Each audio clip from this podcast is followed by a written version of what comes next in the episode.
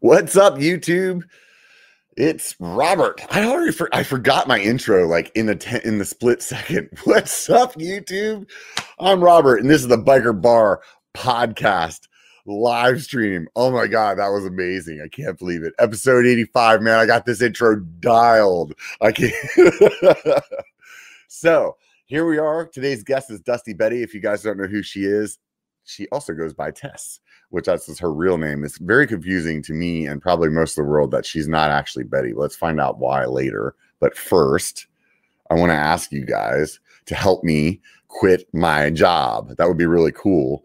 And the way that I need to do that is I need as many of you guys to sign up for Patreon as possible so I can pay my mortgage. That would be really fun.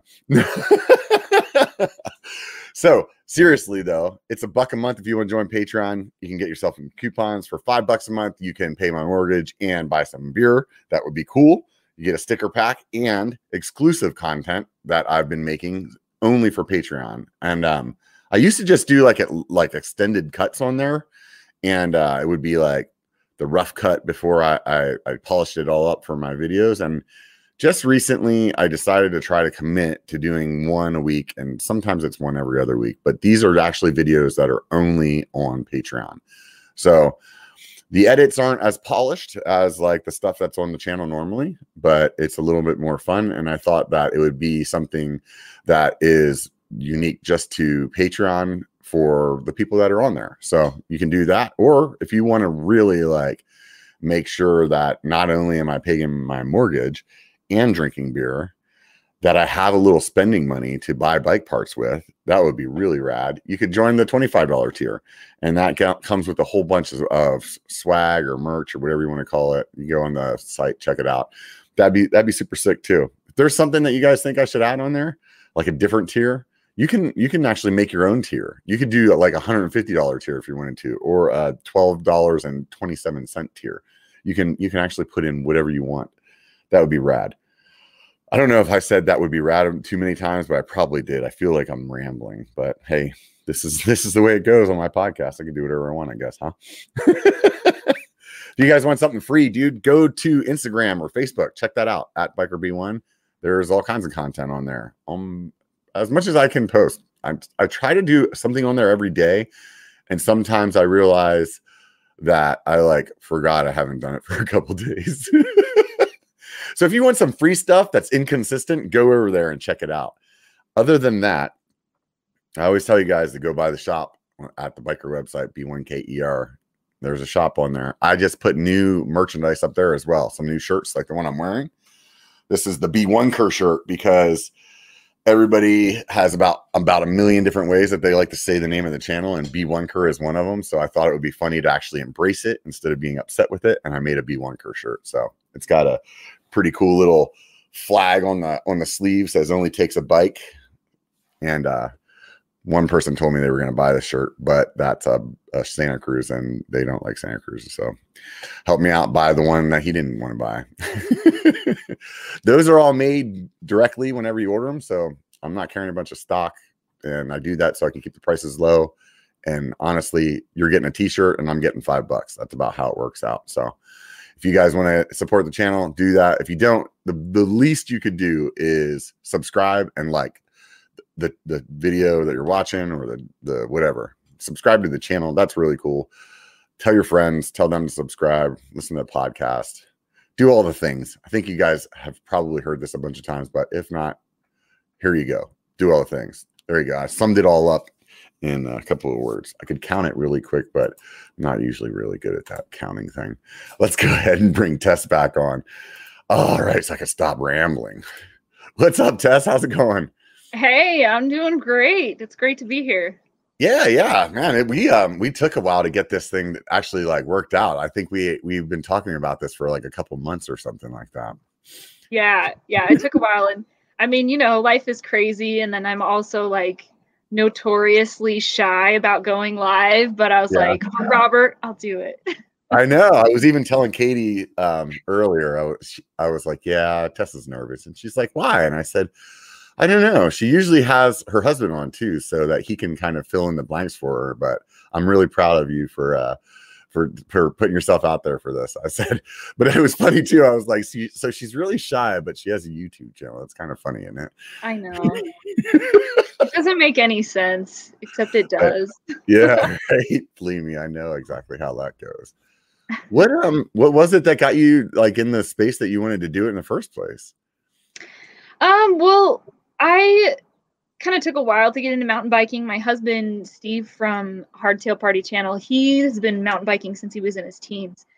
And when we got together in our early 20s, he gave me lots of opportunities to try it, didn't really get into it. Finally, when I was about 30, I was like, ooh, this is awesome. And then I was totally into it. And there wasn't a lot of content at the time being created by women. And I and that was what I was searching for. So I thought, I'm not really finding the kind of videos that I would like to find. Mm-hmm. Um, and so that was kind of my goal was to kind of create that. And I feel like, um, like I love, you know, Jill Kintner and Via Beek and Jolanda Neff and um, mm-hmm. all those pros. But I also realized that um, for me as a beginner, that was almost intimidating, and I wasn't into yeah. line racing. And I think there are a lot of there are a lot of other ladies out there who can relate to that as well, who they want something that just feels a little more approachable. And so that was kind of my goal. Yeah, yeah, totally. That makes sense. Um, I think your your speakers might be up just a little bit because I keep hearing myself talk every once in a while. But um, in the meantime, I'll ramble about something else. I'm not hearing it right now. So um, yeah, that's really interesting because you know it's definitely um pretty male dominated sport. However, you're seeing the the female side grow a lot you know? It definitely is. And um that's good to see you know? And some cities for some reason are like way more like women riding there than others. Have you i mean you guys traveled a lot. Did you notice that too? Yeah for sure. There were some areas where you hardly see any women and then you'd be in places like colorado and montana you'd see probably just as many women out there as yeah. men.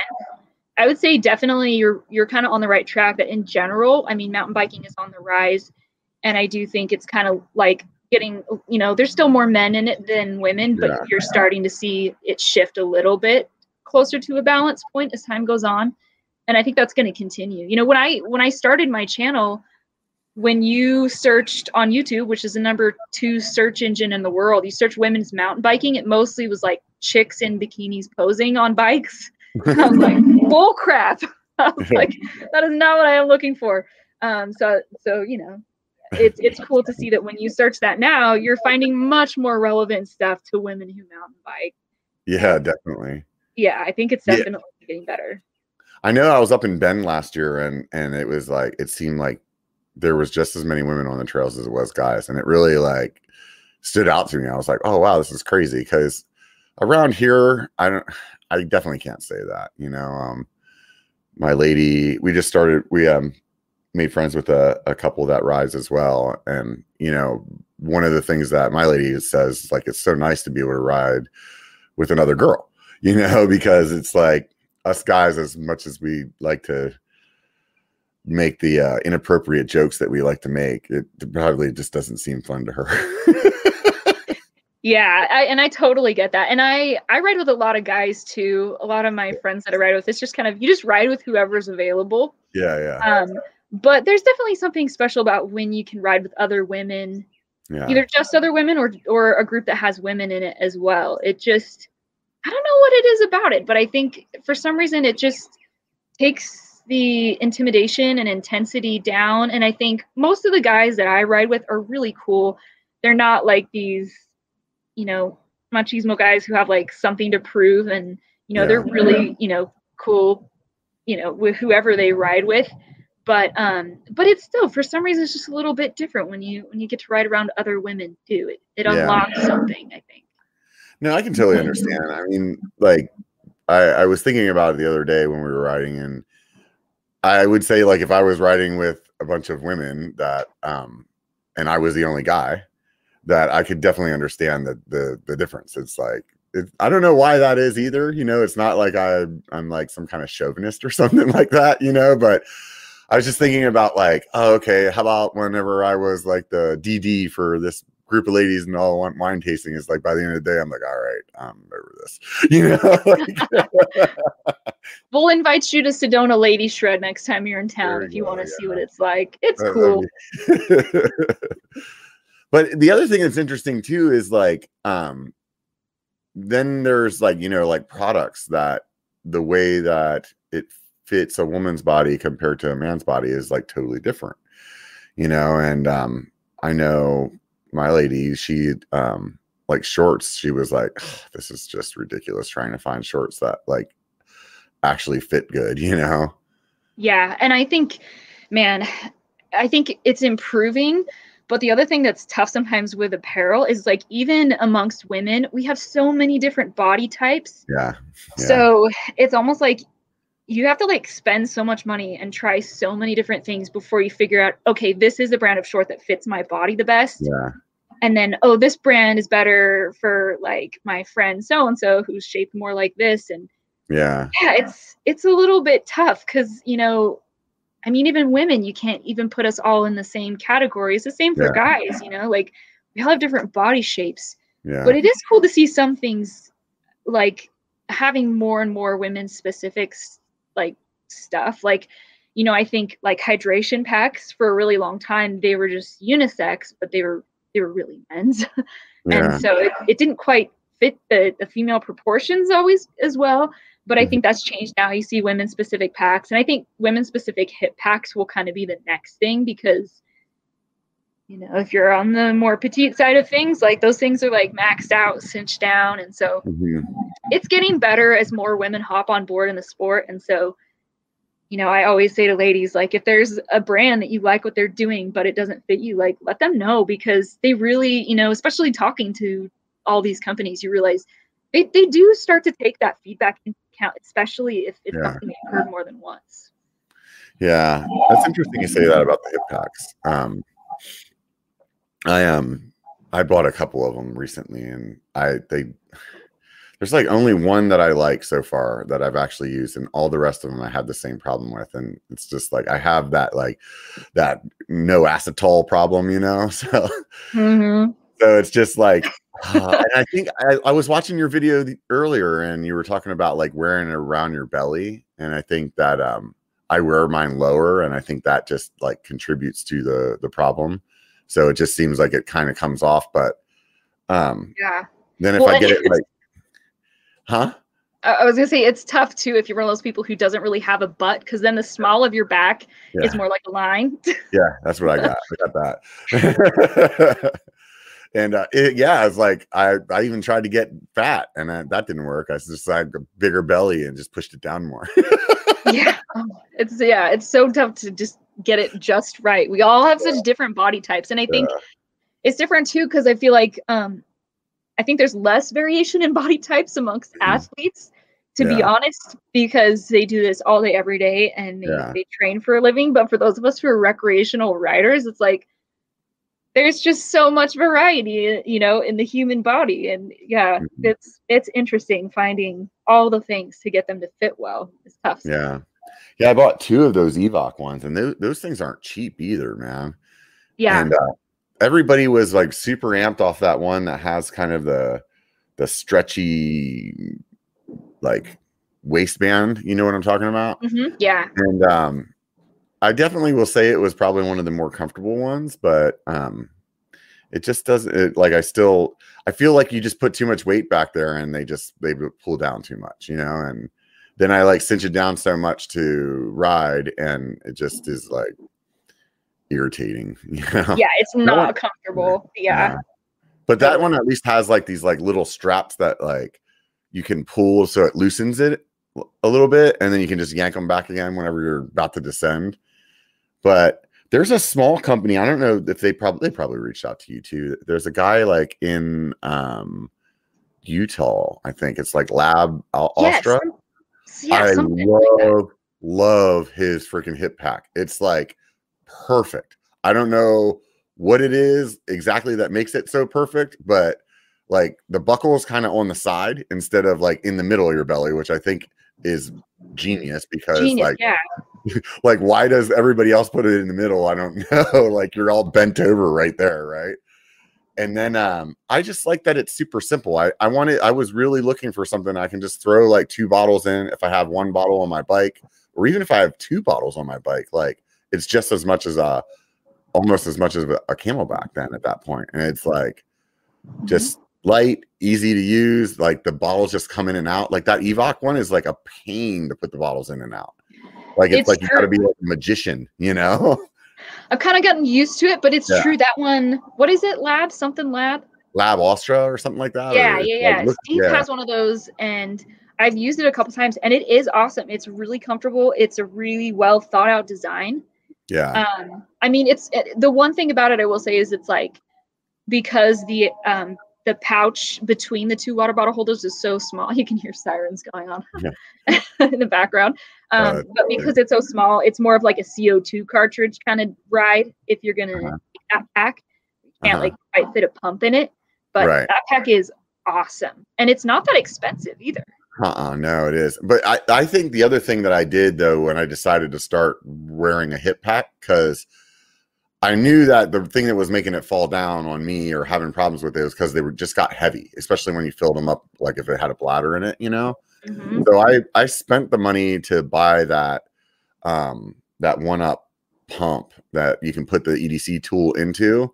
And then I just have two of the brackets so I could switch in between my my hardtail and my uh full suspension. And honestly, I I that tool has been really good. I used to be this guy that like carried a ton of stuff and I feel like everything I've needed has been in that tool. So like Yeah, and I feel like I I was always so tempted to overload my hip packs, yeah. and then I started doing more stuff like you did, like trying to switch more stuff to bracketing it and putting it on your bike. Like I've got like a little a little frame bag that I that I Mhm. wear put in my bike, and that carries a lot of my tools. And since I did that, like that's another thing that I feel like has helped my packs fit, hip packs fit a little bit better is not trying to overfill them quite as much. Because Yeah. it's true, once you get like if you max them out in water capacity and then you've got your tools, it is so awkward to wear. Yeah, I kind of just came to the conclusion that if I need to carry stuff, I'll carry a CamelBak. You know, like if it's like, okay, we're gonna go film and I want, you know, my drone or whatever else. Because I bought another one, another one of those Evoc packs that I can put my drone in and a camera, and it carries like one bottle. But that has like the regular strap on it. I'm like, why did they not put the Cinchi strap that's so amazing on all of their packs? Like, I don't understand that. So like that thing is like cool if I really want to like wear a hip pack and carry a little bit of stuff and just kind of deal with it, but it's still not like ideal, you know? Yeah. It's kind of I don't know. It, it's it, it's like sometimes don't you feel like you could just like have your own company that you could just like, all right, we're gonna fix this problem. We're gonna fix this problem, you know. But like my product would be all over the place. It'd be, you know what I mean? It's like not just hydration packs. It'd be like there's one, and then you know, Yeah. then there's one other thing. I do have a a little bag too that um this original free range guy, he's from Arizona. I think you guys probably know who he is as well. Free range. Yeah. Yeah, and uh I he has a little bag that um is like super compact that you could put either a beer in or a couple of tools and and it has like like a stretchy kind of ropes that attach it to your bike and I can put it under my seat. And one of the things that I was upset that I wasn't carrying anymore whenever I switched to the hip pack and stuff was I didn't have a first aid kit anymore. I wasn't carrying that. And so I put one of those and it's like underneath my seat and it's small and it's compact and it's not easy to get in and out of. So, but it's like I don't ever really open it, you know? Yeah. So it's like, but it, it makes me feel better to know that I have like some bandages and stuff like that, just because sometimes some weird stuff has happened on the trail and like I don't know what that stuff's called. It's it looks like an ace bandage, but it's kind of like stretchy and sticky. yeah. It And just sticks can- to itself. Yeah, yeah. And if you can put a bandage on something and then wrap it with that, like you can actually ride. If you've ever tried to like put a bandage on something that and like use some like medical tape or whatever, it, it falls off in like 10 minutes because you start sweating and it's just like, or you're already sweating or you you know what I mean? And so I don't know. That's a super good idea, actually, to carry that. I mean, that's an interesting question. What what things have you used in from your first aid kit on the trail? Like, what are the things that you've actually used? Pretty much that. That's pretty much like, for the most part, like I I used to have like in my proper kit that I was carrying in the in the CamelBak, it had like uh you know like alcohol wipes and all this other stuff. But for the most part, it seems like if you don't replace those things all the all the time, they like dry out and usually you forget about it. So it's like oh, I haven't opened this thing up in two years, and then I try to open it. It's like all those things are like just paper, you know? Yeah, exactly. Tissue like, paper at this point, right? You know, so you're like, okay. So at the end of the day, like you usually have water because you're in your water bottle or your CamelBak, so you can just rinse something off and then cover it,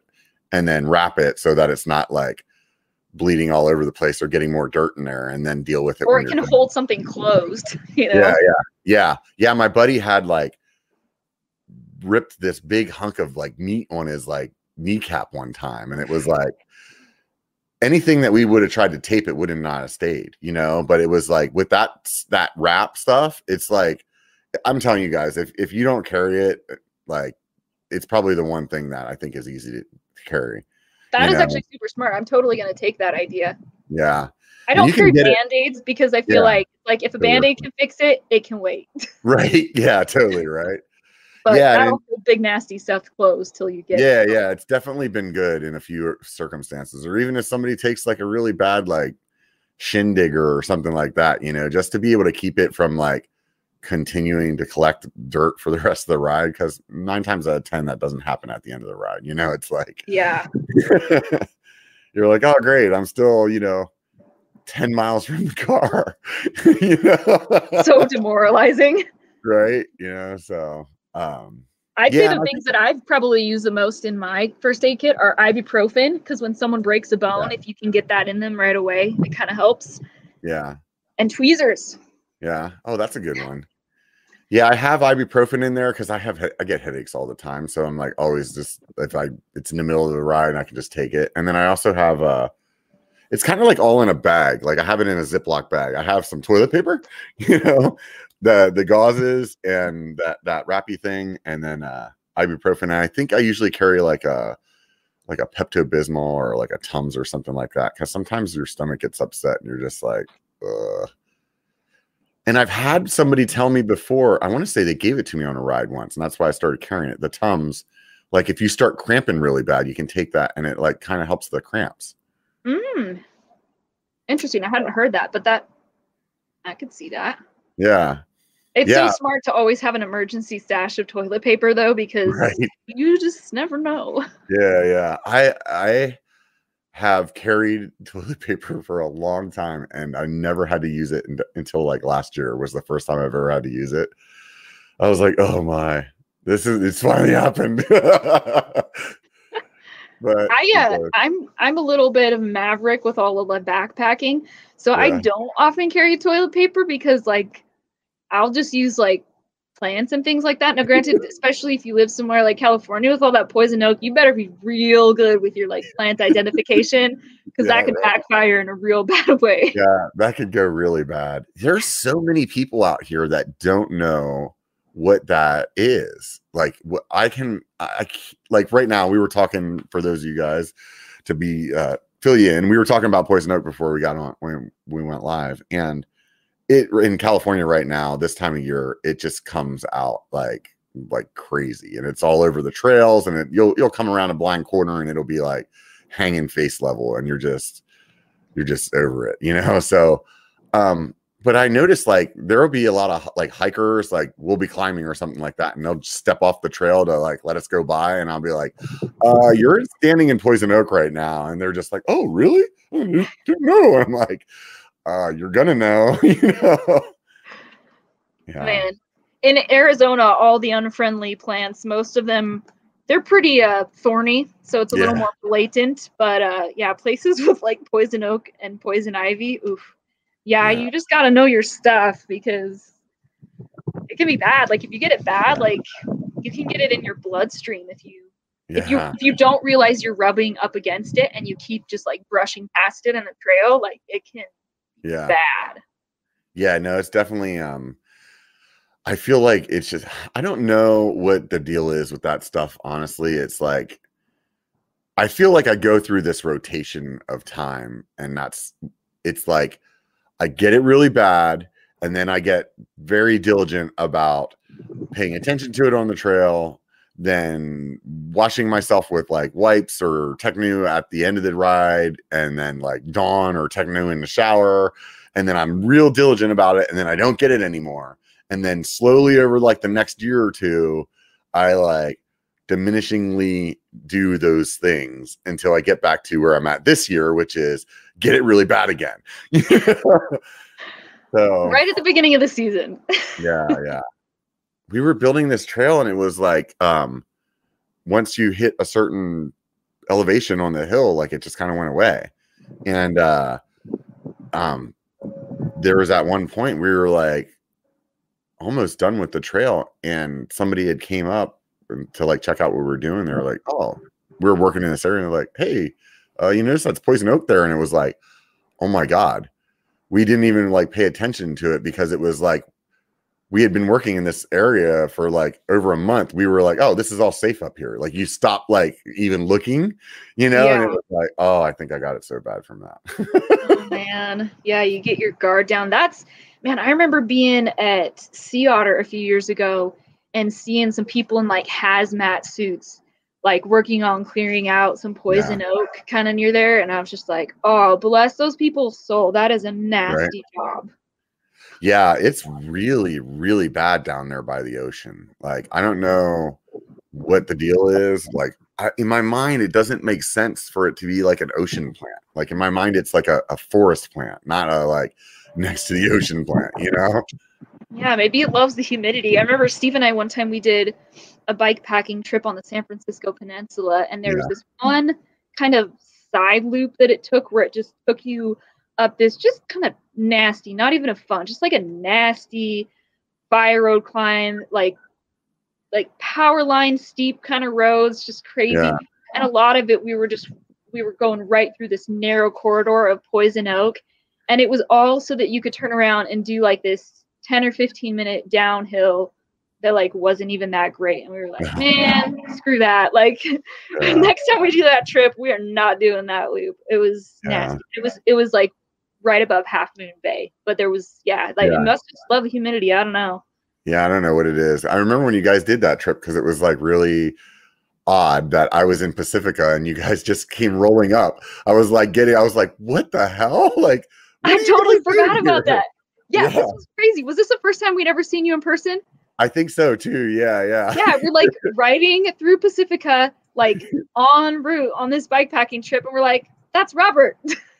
yeah, was it was like, just so random. Yeah, yeah, that was really crazy. Yeah, I was down uh, recently in Monterey with the lady, and uh, we took the dog. We went hiking. We're like hiking up this hill, and we are like, man, this, I'm like, had my camera, I was taking pictures of the waves and stuff, you know. And then all of a sudden, we were like halfway up the hill, and I like started looking at the plants, and it was like, oh crap. I was like, oh, that's poison oak right there. And then I start looking, and it's like everywhere. And our lab is like, you know, being a lab, just freaking like jumping through it and like running up and down and brushing all over everything. It was like we we were like going up the trail for like another hundred yards, and I and I said to Katie, I was like, look this is not one of those circumstances where it's like, well, it's already as bad as it's going to get because it's like he's just going to get more oil and more oil and more oil. So we like went home and like went back to the car and like put him in like the back of the car and kind of strapped him so that he couldn't be like jumping around. We were like, got a bunch of Dawn from the like the ultimate from the grocery store and just like scrubbed him simple green the whole back of the car like oh god i hope it's not you know it was like turned in our afternoon or like hike idea into like this whole like cleanse from poison oak problem instead. Yeah. Oh my gosh. Yeah. because you're from northern california originally aren't you yeah yeah i'm from like contra costa county yeah. area yeah that's right so, yeah we had a like, mutual friend i forgot about that yeah my friend so San Angel. Francisco and Sacramento were kind of our metropolitan areas yeah. that we'd go to when we needed things that they didn't have in agricultural, you know, yeah. parts of the state. So yeah, yeah, yeah, yeah, totally. But lots of cool memories from there. Yeah. How'd you end up meeting meeting Steve? We had a lot of common acquaintances, and uh, so Was he from out here too? yeah, Oh, Yeah. really? I didn't know you guys were both from out here. yeah, he's from more like Bay Area, and yeah, we had a, a few common acquaintances, and it was actually his mom that kind of was like, "Hey, like, I got this lovely young lady on my radar," and she Yeah. kind of made the connection for us, and Oh, sometimes you mother go. does know best. I guess so, right? That's that's crazy. Uh, that's so crazy. I don't know why I felt like he was like a like I don't know. If I was gonna guess, I was gonna be like Arizona, Utah, or like Colorado for some reason. I don't know. That's where I thought he was from. yeah. You know how you like just come up with stuff and you're like, there's no basis to it. He seemed Western-ish. Yeah. yeah, yeah. But I didn't think he was Californian. No way. yeah so we so we met out there and um and then we moved to utah for a few years before we started traveling full time Mhm. all that So you guys have been in like in your home base now for a while. Do you miss traveling? um yes and no like i actually really love having a home base that Uh-huh. like when we do go on trips we come back and it's just the way i left it and, and Yeah. it's nice to kind of have it's just like a different pace um and it's nice with steve and i both working from home it's nice hmm to have a separate room to work in where you can close the door and hmm like take a conference call and there's not chaos like going on around you like when you're living in a trailer. Yeah, yeah. but we do but i do miss adventuring and go being able to go on extended trips because when you go on extended trips you like discover things that Mhm. you would never say let's stop in this wacky funky place but i don't know you just find some cool gems along the way when you are doing Mhm. trips like that so i i think definitely in the future steve and i would love to be able to maybe get a, a small rig and do some extended trips again someday so it's like yes and no like i love Mhm. i want both Yeah, Like, yeah. Yeah, I have um a friend that they uh him and his wife had did like a year with a trailer and um I, it just seems like oh it seems so appealing to me to try but Katie definitely is more like uh, I could do it for a little while but I don't want to like do it like that you know? So she would rather have the home base but we were having a conversation about like van versus trailer and i mean you guys obviously use the trailer but would you would you consider the van if it like money wasn't an object for like or do you still think the trailer is probably the better way to go I don't know. It's it's tough. I think I tend to lean more toward having the vehicle I really want, which, you know, like we love our truck, and then being able to detach a trailer and leave that hmm and like, you know, just park that somewhere and go into places where you wouldn't want to tow. So that's I think what I'd be more inclined toward, but I can also see the appeal and the simplicity of just having less and not towing. So, I mean, I definitely see the appeal. It's crazy how much like van life has exploded. Um, but I, I also think it's funny, like the people who think that they're like so stealth, they're like, they're like, oh yeah, no one can tell that I live in my van, and it's like, yeah, because you have like a fantastic fan and like little curtains in the window, and every plumber van has that. you know, it's, it's kind of funny how people think that they're so stealthy. Yeah Um, yeah So I think if you do van life, just just know like if you're living in your van, like people know it, and so just be places where it's okay to be. But yeah um, but it yeah, I mean, if you want to go to a variety of places too, having a van is is nice. yeah it's tough for me because i feel like well first of all the trailer seems like it's way cheaper you know Yeah, and I already have a truck, so that that part is there. And the the couple that I was talking to was saying the same thing. It's really nice to be able to like leave the trailer somewhere and then have a vehicle that's not like a big van, you know, like yeah, so. I don't know. I felt like yeah, it's tough. It's really tough for me. I I feel like I want to pull the trigger on one of the two, and um, I don't know what it is going to be exactly. I was thinking maybe I just buy like a, t- a camper shell for my pickup truck and like do some kind of like overnight kind of system in the back of it and see like some shorter trips, like how much I actually do that or enjoy it, you know, before I go kind of all in. But I don't. I mean, my daughter's going to college this this uh this fall, so we don't have any kids in the house anymore. So at that point, it's kind of like, well, we could we could do some adventure, you know? Yeah, totally. So Yeah. Yeah. I think And the other thing- go ahead. I think the other thing too, like van versus trailers, it's like, I mean, do you like the simplicity and the minimalism of the van thing, or do you want a place to kind of like stretch out and have like a more like closer to normal size kitchen and a Yeah. couch and you know, so I don't know. It's it's like they both have their strengths. Yeah. I feel like for me, like I don't really care about the extra space. But that's me. You, you know what I mean? And I But if it got if it, if it got you know like yeah, yeah. if you have like a wife or a girlfriend who's like I'm not going to travel with you in a van, maybe she'll travel with you. Yeah. I don't know. Yeah, she seems like she's all right with the trailer, so maybe I just have to I don't know. I'm going to have to do a trailer build. they don't have any trailer build videos out there. I'll just nail it. Uh wait a minute, they're already built. yeah. Yeah. What was some of the your favorite places that you guys went whenever you guys were bouncing around? Um, ooh, so many cool places. Like you'd mentioned Bend, and like when we were talking about like places where you see a lot of women riding, Bend is really cool. Um, it gets pretty dusty and blown out pretty early in the summer, Yeah. but but that's a really cool, beautiful, fun place. And not too far from there, Oak Ridge. Ridge, Ridge. Yeah. Oregon. Ridge. Yeah. So cool. That is a funky little town. It's interesting. It's kind of like a, a depressed former logging town. But Uh-huh. that town has so much potential because for being like this tiny little town, they have incredible like single track trails. So yeah, like if you're looking for a cool place to bring your tourism dollars to, like yeah, go to Oakridge and yeah, support their little town so they can build that up more because that town has so much potential. I- I haven't been there yet, but in my mind, it's like a Downieville, like a like just a little tiny little spot, or is it bigger than that? Maybe I don't know, it's laid out so much differently. I would say it is probably a little bit bigger than Downieville. Uh-huh. But um but there's still like a lot of the houses you still don't see when you're driving down the main drag that a lot of them are kind of tucked in in different communities. Hmm but um it is a lot like downieville. I would say it's a little bit more lush a little more green. It's kind of Mhm. like not quite in the cascades or like the ocean side of oregon but it's not quite on the arid side where bend is. Mm-hmm. it's kind of in between and so there's lots of beautiful like green clover and ferns.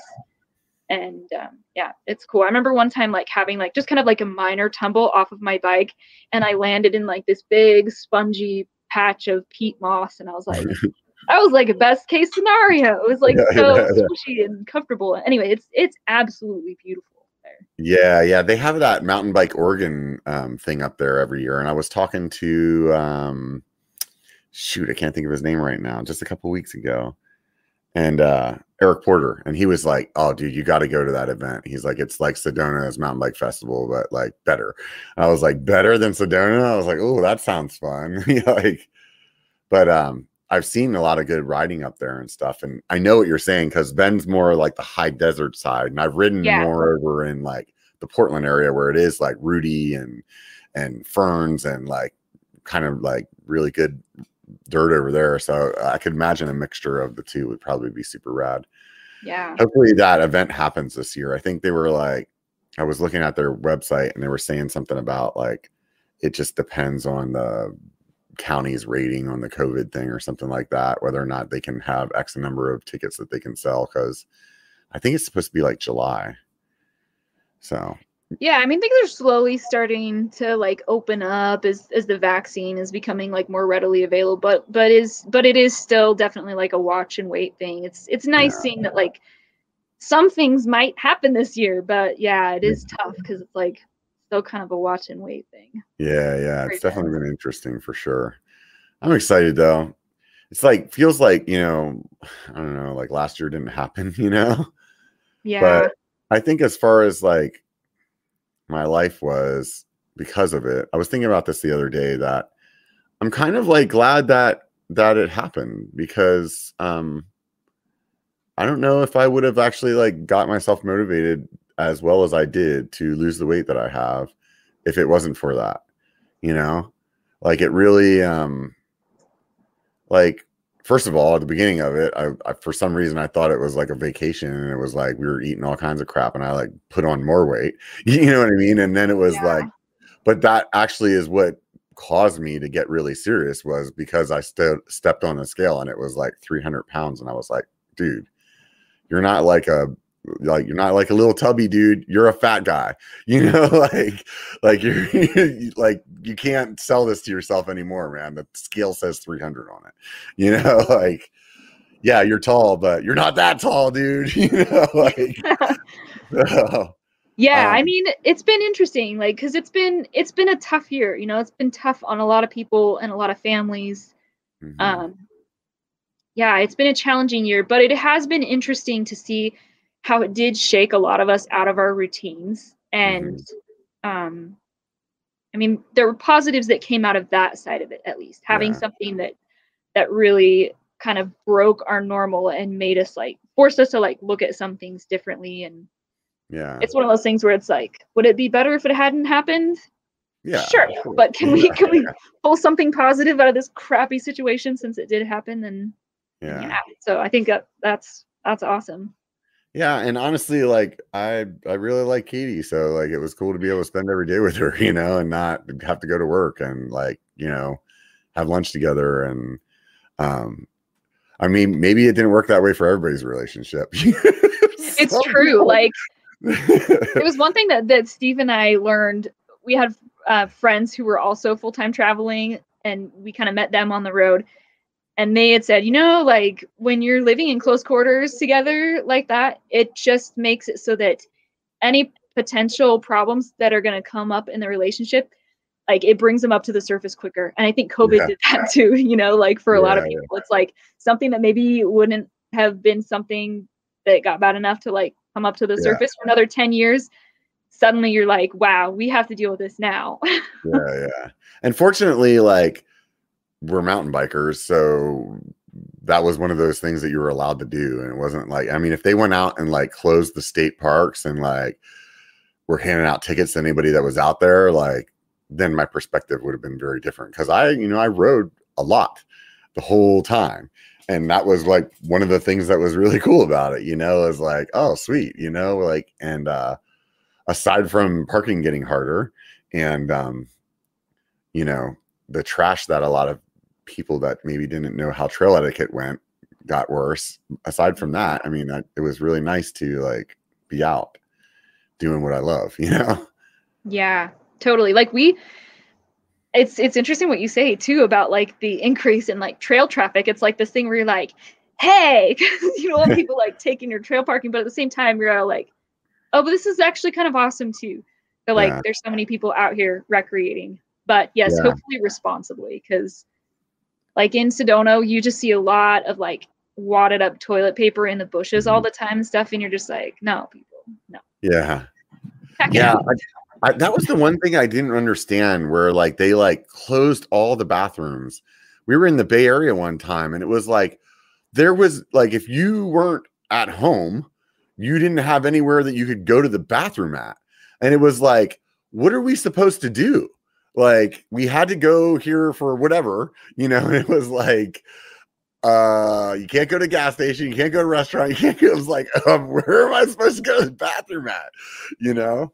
Well, and it's it's a shame, like it was kind of scary because it started to pretty quickly create other sanitation issues. So it was like yeah. they were closing public restrooms for like a good reason, but then it's like, oh yeah, now we have yeah, other like, problems. Yeah, like some of the places that um you know, that we ride at. Like they had, you know, toilets there or whatever you want to call them, like the outhouse kind of deal, like pit bathrooms or whatever. And like they locked those all up. So then it's like all these people that were now going outside because that's the only thing they could do are like pooping in the bushes all over the place. And then it's yeah. just like, this is disgusting.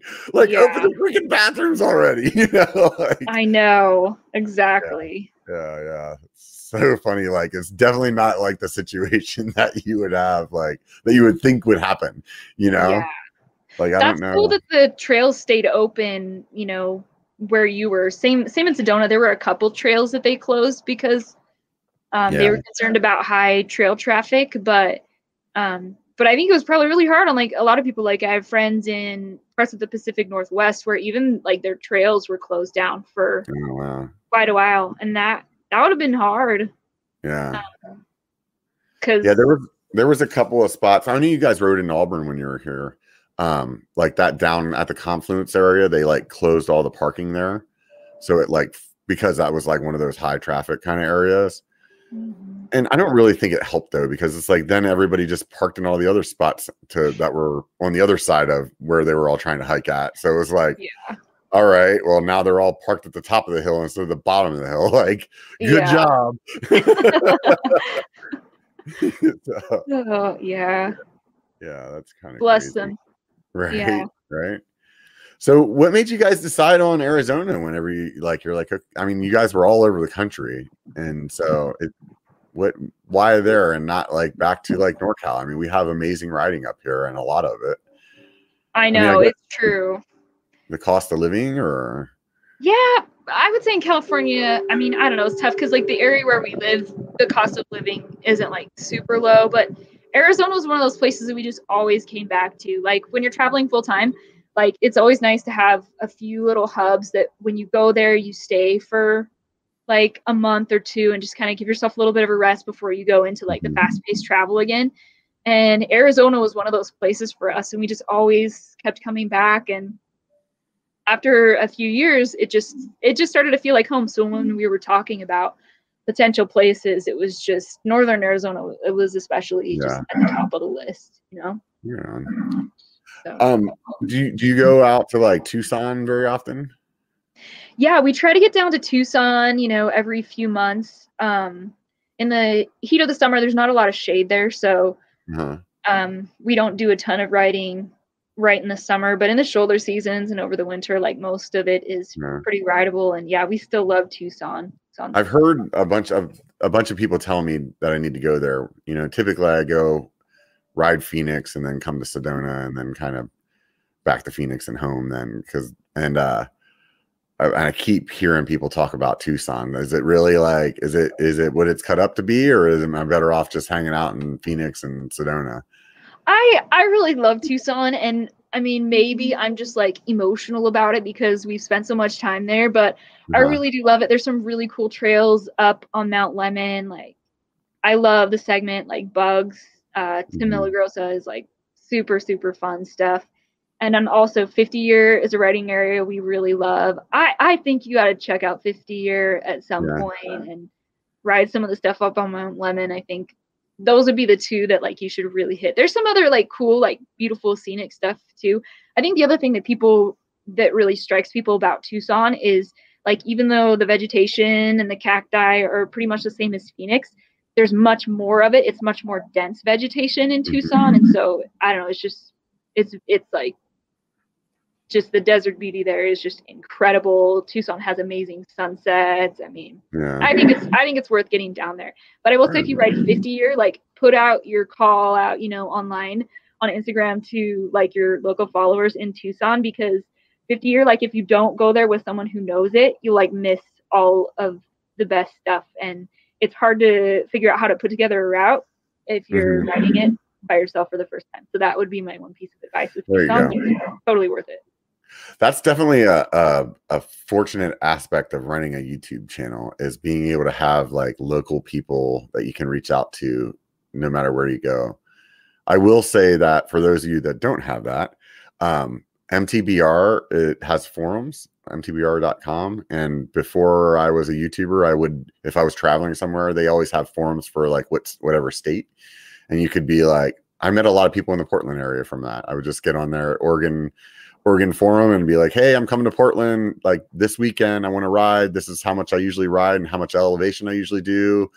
Um, anybody want to show me around? And every time somebody would show me around, you know, and it was like, oh, this is rad. So you guys can do the same thing. I'm sure there's an Arizona board there, but yeah, that's the nice thing about having a YouTube channel. It's definitely like there's not a lack of people willing to like guide you around. yeah, totally. And even like for people who don't have YouTube channels, just like I've had a lot a lot of luck with Instagram too, even before I was doing this, just following other mountain bikers and and we were traveling so i could be like hey we're going to be in this area. Does anybody know like good trails to ride? And then maybe someone mentions you uh, like um, reaches out to you in your messaging and you're like hey do you want to ride with me? You know? So i mean it's like following other people who like to do the things you like to do and you like the things that they're posting even if like they don't have massive platforms. There's always people who like get suggested or people you see you keep seeing them like commenting on people whose stuff you like and so it's yeah. it's amazing the ability to like network and meet people online.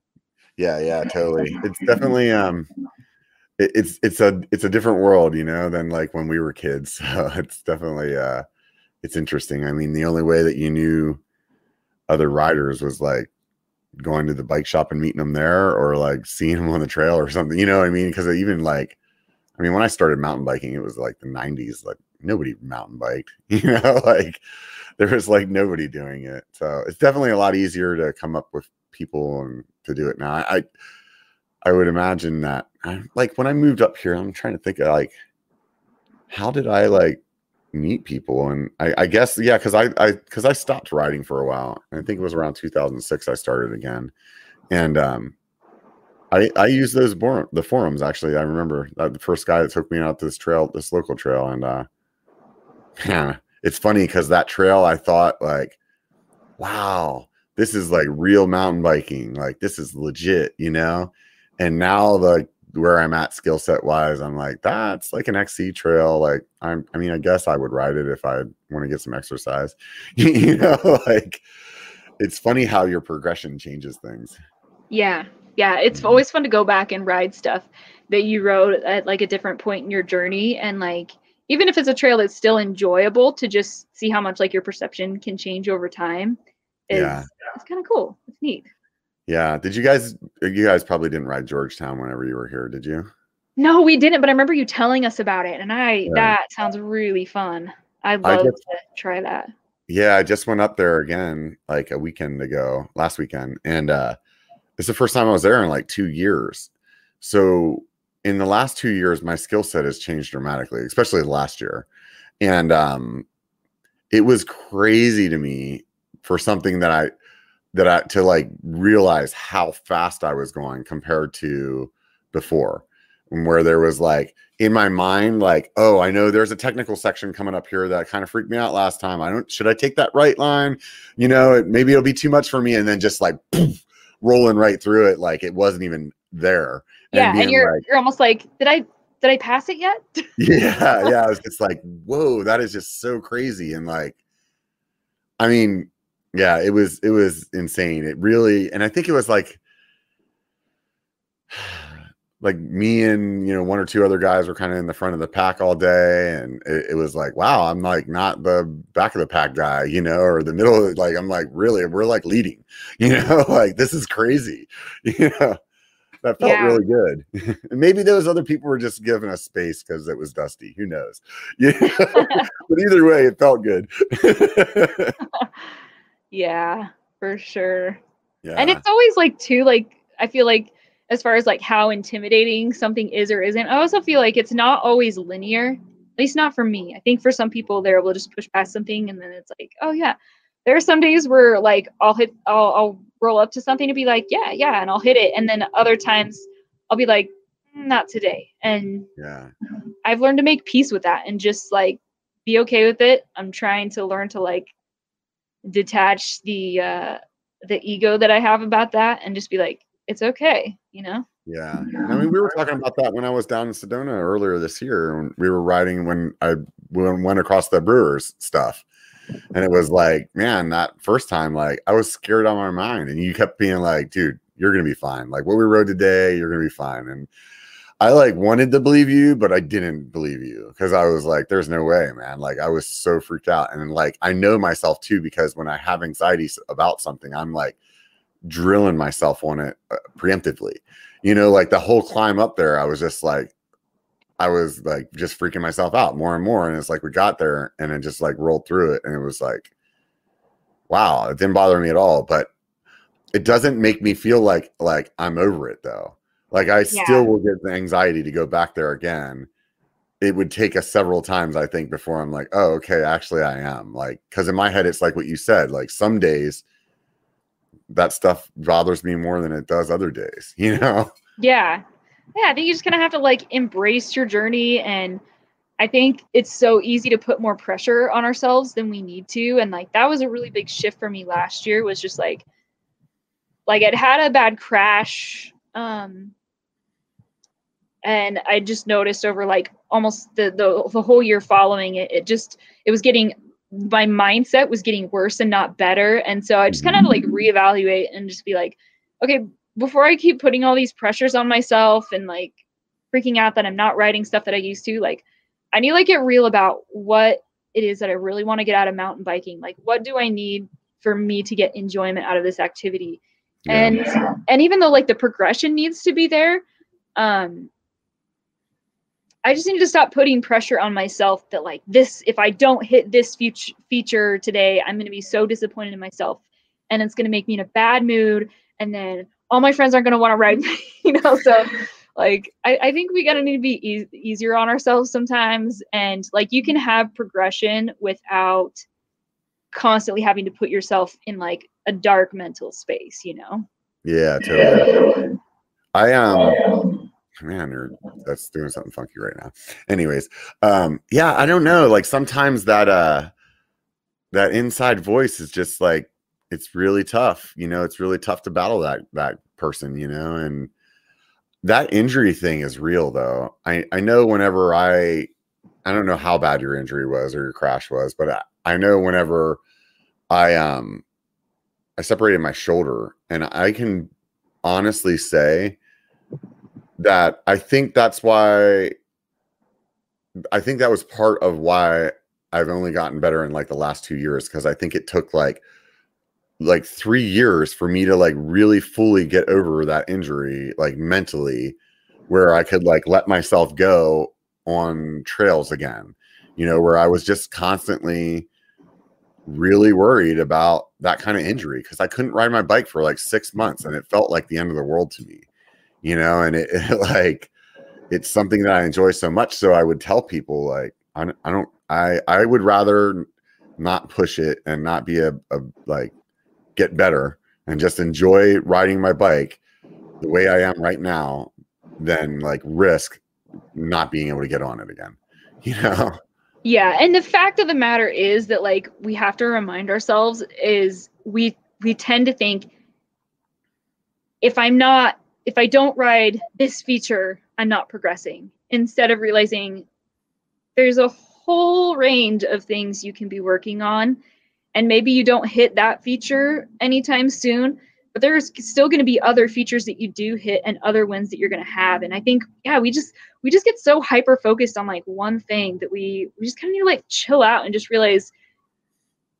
like if you keep riding your bike and keep not being a moron about it like the progression is going to happen and um, like i was talking I, i've got to do like a, a live stream with a buddy of mine who's a coach and he just has such a good mindset about like this whole thing like especially like recovering mentally from a crash or things like that.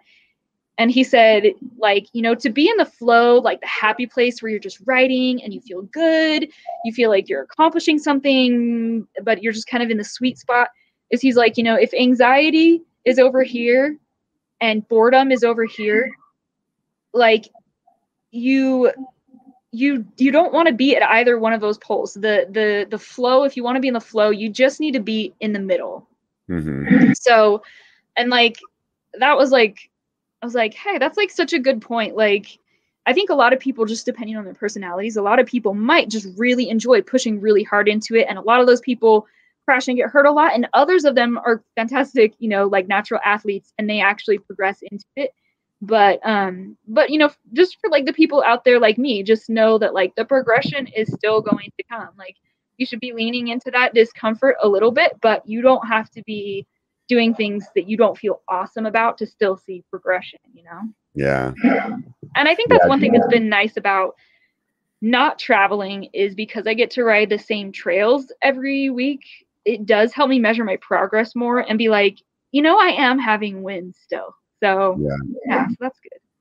Yeah, no, that's definitely good, and it's I mean because then you can you can work on those specific you know features, and you can know which ones really do um, scare you, and you can work on them until they don't scare you anymore, and then that way, whenever you are out, like you can measure that against you know what what you've done at home. You know, like there's like a little I've kind of got back into like jumping a little bit, you know, not as much as I or like drops and stuff like that. And before I would always like if I couldn't roll it, I'd just be like, whatever, I'm, I'm not going to bother because I don't want to get hurt, you know. And I there's like this little bridge that I jump off of all the time. It's probably like a three foot drop or something like that, and I use that mentally all the time. Like, okay, is this log drop like that bridge or is it bigger or smaller? You know, and if it's like if it's smaller, then like, dude, come on, you know, like but I yeah, don't know. Sometimes Some- you can logic your way through it, you know, Yeah. and be like, oh, this is a lot like that other one that I do. Yeah. I can do this. for some reason, I feel like I'm more timid at home than I am when I'm not, though. And I think it's because like I know the features so well. Where it's like when, like, let's just say we're riding Sedona and I'm chasing you down some trail and you go off some drop and I just follow you, you know, and it's like, oh, I did it because I was right there and it was like either you do it or you crash, you know, like Yeah. because like you don't have the option you didn't know it was coming so you can't you don't have time to slow down you don't have you know it's like you have to do it and i feel like i just kind of like maybe get out of my head a little bit more whenever i'm traveling too and it's just like and then I, I i'm like why don't i do that when i'm at home then you know like Yeah. it- it's so weird I've experienced it both ways too. Like there are times where I'm writing something that's new and I'm really nervous about it and it's kind of like Steve, when when Steve's writing with me, he can tell when I'm in that headspace I'm like really really holding back and not sure Mhm. about things. Um, but then there are other times where yeah, you just kind of get in this just right flow where you're just like it's cool, it's a new trail. Probably ride a bunch of stuff. I might walk a couple things if I feel like it and you're just kind of okay with it and then sometimes those those days you end up actually writing more so like yeah it's kind of interesting and I, I i do think it's good to do both to like you know ride your home trails but also get out on the weekend maybe head somewhere that's like two or three hours away go camping ride some other trails because um it can be good for you either way no matter how it plays out but i feel like i've definitely experienced that both ways Yeah, I think the uh, traveling to ride your bike thing is really fun. I didn't really do that before. I always kind of just like rode whatever was around me. And whenever I started the channel, it definitely became a thing where it was like, hey, I'm going here for work. I'm going to ride there. Or I'm going to, you know, like, hey, we're going to somebody's wedding. We're going to ride there while we're there, you know. And uh, I don't, there's something really fulfilling about like going somewhere else and then still like doing something that's like like healthy and good for you, you know, instead of just being like, hey, we're going to sit around this pool and get drunk the whole time, you know, or whatever. yeah Like, like, oh wow, no, we actually like went and did something accomplished, you know, that accomplished something, you know, or whatever. But Yeah, Uh, totally. Like uh, I like you just experience a place differently when you have especially like an outdoor activity. yeah, And one of the things that's so cool about mountain bikes is you can cover more ground quickly. So, yeah, you know, compared with hiking, which you know I hike too, but the thing I love about, about being on my bike in a new place is I can see more in less time. Yeah, yeah, it's just a cool way to see stuff. yeah, yeah, it definitely is. I mean, obviously we're biased, but I agree with you. I'm, I know uh, Katie likes to hike too, and and um, every time I hike with her, all I do is like complain and like this would be so much better on my bike. Or do you ever like think about like, oh, if I was on my bike, I would ride this line. Yeah, yeah, that's totally what I'm doing the whole Yeah. time. I'm definitely not thinking about, oh, this hike is awesome. Like I found out though, if I um now that I have like a nice camera, that if I bring my camera, then it changes it for me. Then I actually like it because then I can like be taking pictures of things and uh and I'm like looking for this next shot or it like focus me focuses me on something other than I should be riding my bike. Yeah, So I guess that's a good thing. totally. I know we've asked, we've talked about this before on another podcast, but maybe um, people haven't haven't heard this. So could you explain to us um, how you came up with Dusty Betty? Uh, the name, yeah. You know, Yeah. it's kind of it's kind of interesting because it is admittedly confusing. My name is Tess, and my YouTube channel is called Dusty Betty. But kind of like the thought process that I had going into it was like growing up in California, Betty was just slang for like female, you know? Yeah. Like a lot of times, especially in like um board sports and things like that, like it was like a really big slang that like a Betty was a female. Yeah.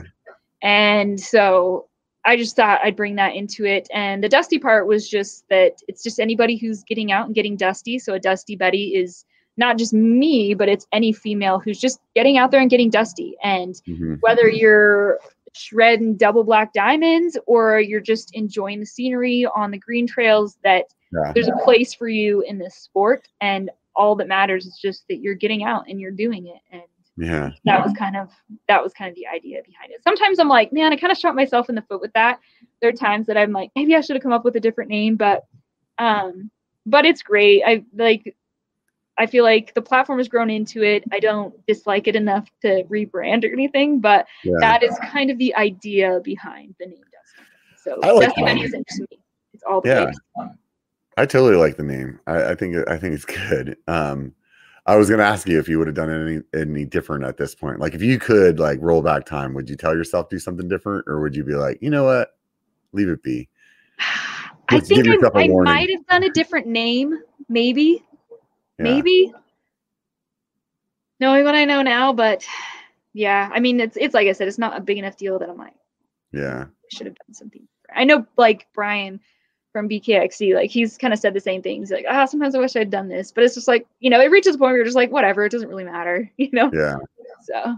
I feel like the only other thing that I could have done instead of the name is just like do your your own name, you know, like yeah that was what brian said too i think. Uh, just like because then you can like because like for me for instance like my channel is called biker like i can't necessarily make content that's not bike related on it. You know like if you if you were you know if your name was a little bit more vanilla uh, but like yours you could do because it doesn't necessarily scream bike you know it could be anything outdoor It could, but at the same time, like just what I've learned, because Steve and I did some, we did a little bit of vlogging uh, before I started Dusty Betty. Like it was more of like the um, full time traveling stuff, like the RV stuff. oh yeah i forgot Is uh, we kind of learned it's really hard to pivot. So. Yeah like change your direction. Like you kind of build an audience based on what you're doing, and so like changing direction at any point can be tricky if your audience has come to expect a certain kind of content from you. Sometimes they'll evolve with you and it's good, and other times they don't like it, and I'll let you know. yeah So, I don't know. It's tough. yeah definitely i mean that that's that's definitely a thing um i've definitely noticed my content change over time you know and i'm kind of pivoting on our conversation but have you noticed that with yours as well like the way that you created videos whenever you started compared to to now or do you think it's just like getting better at editing or something like that Um, I don't know. I'm kind of in a weird life stage right now where like it's hard for me to like balance everything else that's going on in my life with this. And so I actually feel like sometimes my videos are like I don't have as much time to plan them as I would like, or I release things in like a weird sequence. And you know, so it's it's kind of tough. Um, but at the same time, every time I think, do I still want to do this? I'm like, absolutely I do. Like I love it and it's it makes me happy to be able to share my journey and like like the women who I hear from like a lot of it's interesting a lot of women are kind of shy to comment online on videos or on Instagram or things like that but they'll send me private messages. And like the things that they say to me like how much it means to them it's like you know it's really cool to be reminded there are other people on the other end of this content. So i know it's kind of like a weird answer to your question. I feel like it has changed a little bit. I feel like my content is maybe a little bit more hectic especially the last like six months or so but um but it's okay. Like you know life has many seasons and Mhm. and i'm still super super glad that i do it Yeah. Is it, you know, just being a mother and having a toddler? Is that what's kind of like like keeping y'all busy or you, you guys got some other stuff you're working on that yeah like you know there's things that we've been doing like as far as putting down roots and kind of like getting things done around our place and so that Uh-huh. takes time and then yeah kind of balancing that out with family stuff and like just for our family, like we decided what worked best for us was for me to do more part-time work and Steve to do more full-time work for now. So we're kind of going with that. Um, but it's still just kind of different. And then like, you know, things changed again a few months ago when my daughter stopped taking naps because now I don't have yeah. I don't know, it's tough. It's like how much do I want her sitting in front of a screen while I'm working since she won't nap, so I can't like get my like two hour work block done every day without having her on a screen. So it's yeah, it's tough. And then you know I got to balance that too because it's like okay, so now I work at night, but then Steve's off work and I don't get to spend time with him. So it's just kind of like you know one of those things where I just kind of have to like from one week to the next just decide like in the big picture in my life like what needs what absolutely needs to happen this week. And so like sometimes if a video gets pushed back a few days, it's like it's okay because the important things are happening. But yeah, I think that's one of those things that initially I was really, really hard on myself about, you know, the consistency and um, when they came out. And I just realized that, like, the people that are subscribed to your channel, they'll watch your content whenever it comes out. I mean, they might not be stoked about it being one a month. They might not be stoked about it being, you know, whatever. But at the end of the day, like they like your content, they're gonna watch it when it comes up. I mean, like that's just the that's the way it goes. Like every time that I've ever had a break or I took some time off or more time went by than I realized before I posted again, and it, it's it's like they're all still there. You know, it's not like the channel like disappeared. You know, so yeah. And, then, and oh, go ahead. Go ahead. Go go ahead. Oh, I was just saying, like one thing that you and I probably have in common is like both our platforms have grown kind of slowly. And mm-hmm. I think um, like one thing that's actually kind of good about that is it's very authentic growth. Like, you know, neither, neither of us has had like a viral video per se or anything like that happen. And so the viewership are a little more um, they're not just like a bunch of jerks, you know. Like we, yeah. I feel like we have pretty cool viewers who like really get us. They really connect with what we're doing, and that's why they like us. And and so I think it's cool because when yeah, when you do have those those times where like even though we love creating these things, like if there are other things that are going in in our going on in our life, like the viewers get it because they're normal people too, you know. So. Mm-hmm. Yeah, it's tough though to um watch other channels blow up you know, and um, and it's really tough not to judge yourself on that. And um, as much as like I would love to sit here and tell you that it doesn't bother me, like I I know the truth is that like I'm happy for every one of them. You know, like I'm stoked when I see somebody open up a new channel and they just get big. Like that's good. Like I'm happy for them, you know. But it's definitely like it makes you reflect on yourself in a certain way. And I don't know if that's just my personality that's doing that, but it seems like there's a lot of YouTubers that talk about this. So it must not just be me, you know? Yeah, I know. It's like, it's tough to be like, what's wrong with me? You know, like, right? yeah. Um, it's like the, you know, the junior high age us comes out sometimes. Yeah. Yeah. But yeah, like I, cause I've had the same thoughts. I'm like, like, I wish I could be, doing more right now. But then when I like stop and think about what that would take, I'm like, you know, I'm doing what I can and keeping everything in balance and I'm still keeping this thing going and I love it and and that's enough. And when you know my life changes again in a few years because life is always changing, um, and I can change my strategy, like it'll be okay. But I know it's it's tough. Like comparison is just like, yeah, it it just it really messes with your head. So it's like I think you really have to for anyone who's doing this, I think you just kind of have to always like remember to step back and like look at that big picture and just realize like okay, like are there things I could be doing to bring more to my game right now? Or am I doing everything that I can do while while balancing everything and and just like give myself a little bit of grace for that and and be nice to myself. So yeah, it, it's yeah. Yeah, it's crazy. It, you know, like I go through ups and downs, and I mean, there's times where I'm like, "Screw this, man! I'm I'm done with it. I'm not doing it anymore. This this like why am why am I bothering? Like, obviously, I'm not good at this because look at where my channel is. Look how long I've been doing it. And then you know, but then there's other people that look at it like completely different. I remember my daughter one day was like, I don't know, at the time I had like 10,000 subscribers or something. And it's like, you have 10,000 subscribers. Like, think about how many people that is. Like, if you go to a baseball game, like, that's probably how many people are in the stadium. You know, it's like, oh, wow, that is a lot of people, you know, like, and, uh, it, yeah, it's, it's interesting. It's definitely interesting. And, um, I think that you have this number associated with who you are, and it's like almost impossible not to, judge yourself on that, you know? And I think that uh that's the tough part. I think that's really the tough part. And then you have this like weight that you put on yourself about what you should be doing for those people, regardless of if that's what those people actually expect, you know, and and mm-hmm. um that that burnout thing happens, or it's like uh at least for me, it makes me less motivated. And instead of like be, feeling like I'm gonna like be triumphant, like I'm just like, ah, screw it. I don't want to do it. You know? Yeah. like run away or something. I don't know. Maybe that's what it is. It's just to kind of feel like you just want to get away from it, you know? But yeah. I mean, we're living things and it's sometimes it's like these platforms are living things too. And yeah. Yeah, we're just kind of evolving with it.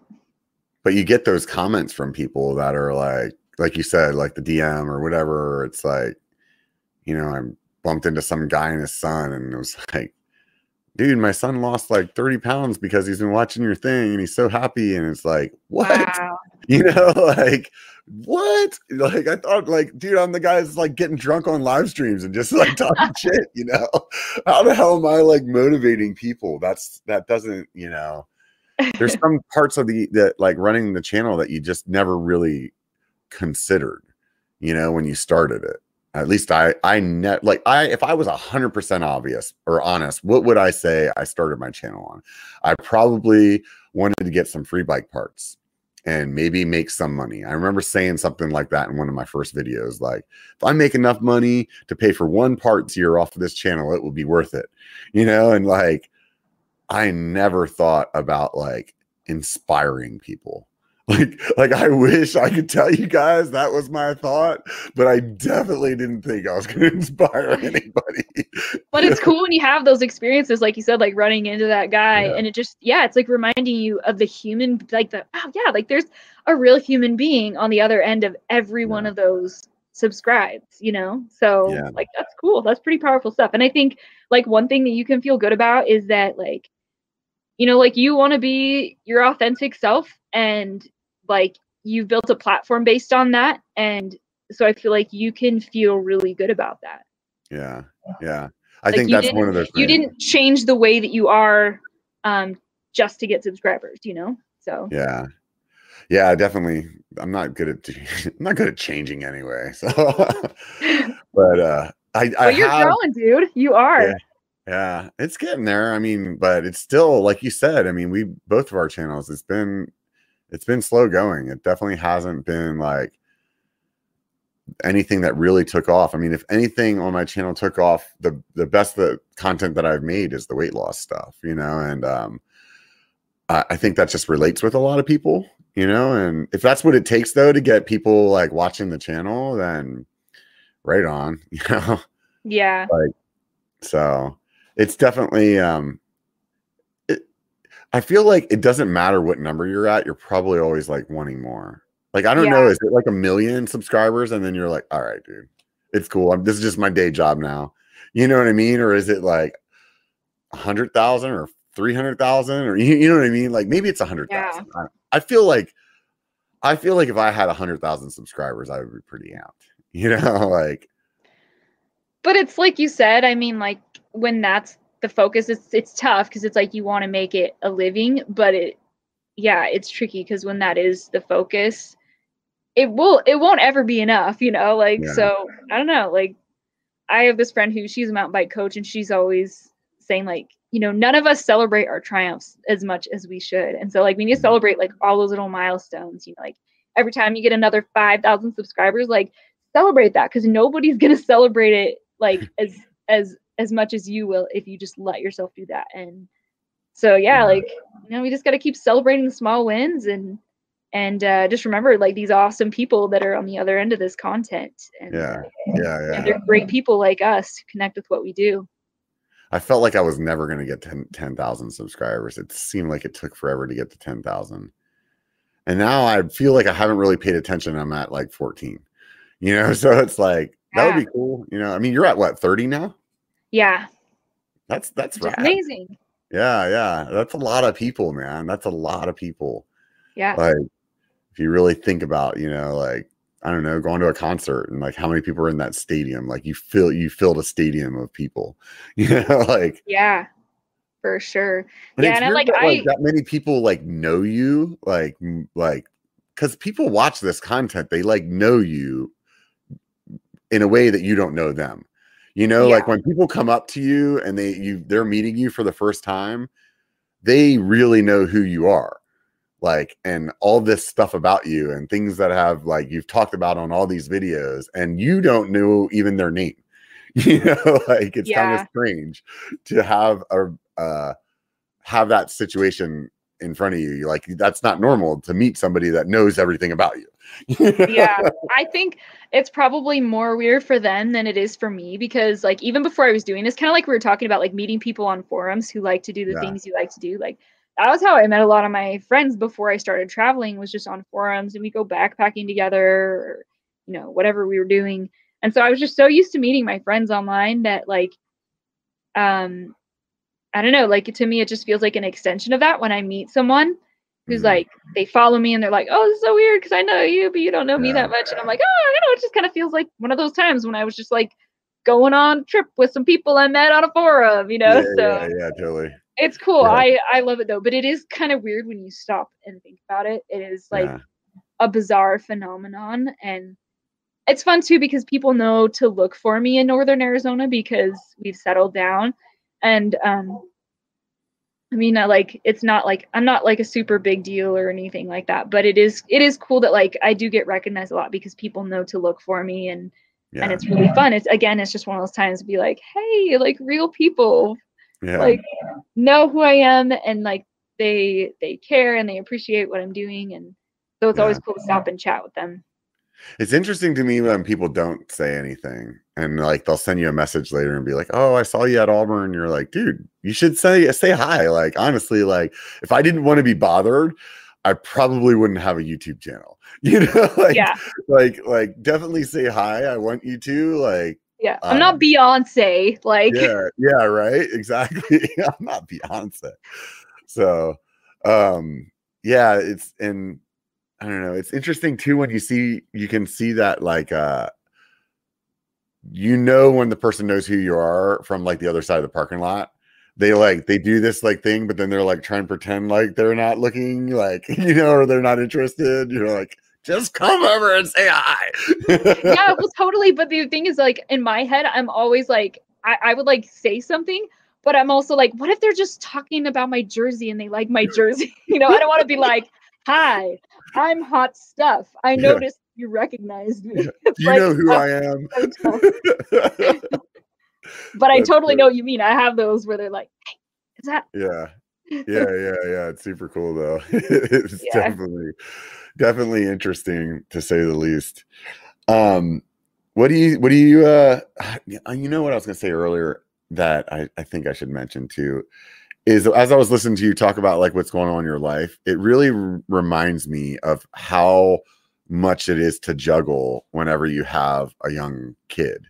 Eh, because it's been a long time for me. And you know, you feel like you will never forget those stages that you're in, but like the one that you're in right now is really difficult because they're not in school yet and they're like cultivating this little personality that like knows the meaning of no. And uh, like like they want to be busy all the time and you're and you do still have to do your own life you know? And for me like my kids have you know at this point they're you know just about both of them are both adults and then um it's been years of not having to like really get up and make breakfast for them you know? Or like Yeah. like if we all eat breakfast together cool we do eat breakfast together but sometimes it's like yeah no they just do whatever they're doing you know and so uh it, you, you definitely have your hands full and um i mean I, the both of you guys running your channels as well so i know it's not easy you know Yeah. Yeah. I mean, and it's like, I'm at a stage with my channel where it's like it's making enough money that it's like it's a benefit to my family. It's like it's cool to be able to do something that I love and like help bring in a little bit of support for my financial support from my family. But it's, I'm not like swimming in it so much that I want to pay for childcare. But I also realize, like you said, like this age is like it's very hands on and it's so important, you know. So I don't want to Yeah. I don't want to treat this stage of her life lightly, you know. Like I want to prioritize that. Yeah, and it goes by ridiculously fast. I mean, before you know, I mean, was she? She's two or three? I can't remember. Yeah, she's two and a half. So I just think, God, in another two and a half years, like she'll be about in school. You know, Yeah. like it's crazy. Yeah, and I mean, once they go to school, then it's like you know, they have they're you know they're not with you all the time, and that you know they start developing into having their friends, and like the age when they're little is like that's your time that you really really get with them, you know, and Yeah. the older they get, the less time that you get, and it, it gets your makes your life easier, yeah, you know, but it's definitely um, you know, I'm sure I'll miss it when this stage is Yeah. over. And yeah, like, I mean, another thing too, like I don't know if a lot of people know about me is it's like we tried to have a kid for a really long time and couldn't. And so when our daughter finally came along, like like the place we were in, like first we were like a little bit shocked and like, oh, what now? Because we had kind of given up on that for quite a few years. But it's like it's so precious. Like I think I savor it. And even though like there's kind of this, you know, you, you just have to prioritize your life because you can't do everything at the same time always. But I'm Mhm. so, so grateful. And I think I definitely savor it more, um, at least just for me, my personality, than if I had been able to just like have kids super Yeah. easy. Like, I definitely treasure it because I realize, like, just like what an amazing thing it is, you know? yeah. It's easy to take that for granted too, you know, like yeah. You know, and uh, so that it's good that you focus on that and that you you keep that, you know, hold that to your heart. Uh, that you know, you said that it makes me, it reminds me that when we did the Downieville trip is whenever you had just found out you were pregnant and you weren't like telling anybody yet, and I Yeah. remember, I I remember talking to you about that when we were like up there on that ride, and that was that was probably one of the best rides I've ever had in Downieville. I would have said that is the best ride I've ever had in Downieville because the dirt was so good because it was like sprinkling on us all day. Yeah. But last year, I actually had a day where it was like even better than that. Just dirt wise, not like you know, like the the. I think that we had a really good ride because it was fun. The adventure of like hiking through the snow in parts that were not open, and even getting our vehicles up there, and like because I remember we had like had to get the tracks out to get your van through the yeah, that's right. That yeah snow drift and stuff like that, and like it was like an adventure. The whole day was an adventure, so it was yeah, really we like cool that sessioned a few things. It wasn't Yeah. like we were just like doing like bombing, like doing a quick Yeah. thing. Yeah. Like we were chill and Yeah. it was fun. Cool. and it was really cool because it was like because it was like not really open yet like we were the only people out there it was like our our trail uh, only our trail you know and so that was really cool but Yeah. um the ride that i did last year i don't know what it, it was like it stormed like all night the night before but then like that day it was perfect weather and it had not opened yet because it's like like the covid like only one of the places was doing shuttles and i think they actually started their shuttles that day but nobody knew. So it was like even we went up there to self shuttle because we didn't know the shuttles were going to be open and it was just like the dirt was phenomenal and i remember having somebody with me that had never been there before and they were like this is amazing i'm like yeah it'll be fun next time but it's not going to be this fun i'm telling you And I missed it. yeah yeah but it, you know hey these things they happen Yeah, So- totally. Oh, that's awesome. I mean, and bikes, man, like even like we were talking about, like, you know, like life stage is so crazy, but even so, like bikes are like medicine for me. Like getting Yeah. out, pedaling my bike. Um, I try to get out two to three times a week. It's it's like medication for me. Um, you know, just I think it's for all of us. I think our bodies are meant for to work hard. And so when you get that, like you're it just really helps balance your brain out and I brain so much better when I'm getting exercise. And so I'm just oh, I just love having uh, mountain biking in my life. because that's something like you know wherever I'm at with my content, um, you can bet your boots I'm out on my bike several times. a Yeah. Yeah, that's the one thing where, you know, if I sat here and thought, what would I do if I couldn't bike or if I didn't bike? Like, what would be the other sports that I would do? And like, it's really hard for me to come up with something that I know would give me all of the same feelings that I get from riding bike. You know, like the climbs are painful and they suck, but like the downhill is like so much fun, you know, like it's like the adrenaline of all it, but then it's like the, you know, the views from the top of these mountains that we go to. And like, I don't feel like, like, like hiking would be the same, you know, like I would get the views, but I wouldn't get that like, like man, when you climb to the top of like a huge, like a real legitimate mountain, you know, like you're like, man, there's a small subset of people that have actually done this. you know, you really feel accomplished and yeah. um and it's really freaking painful to get up there like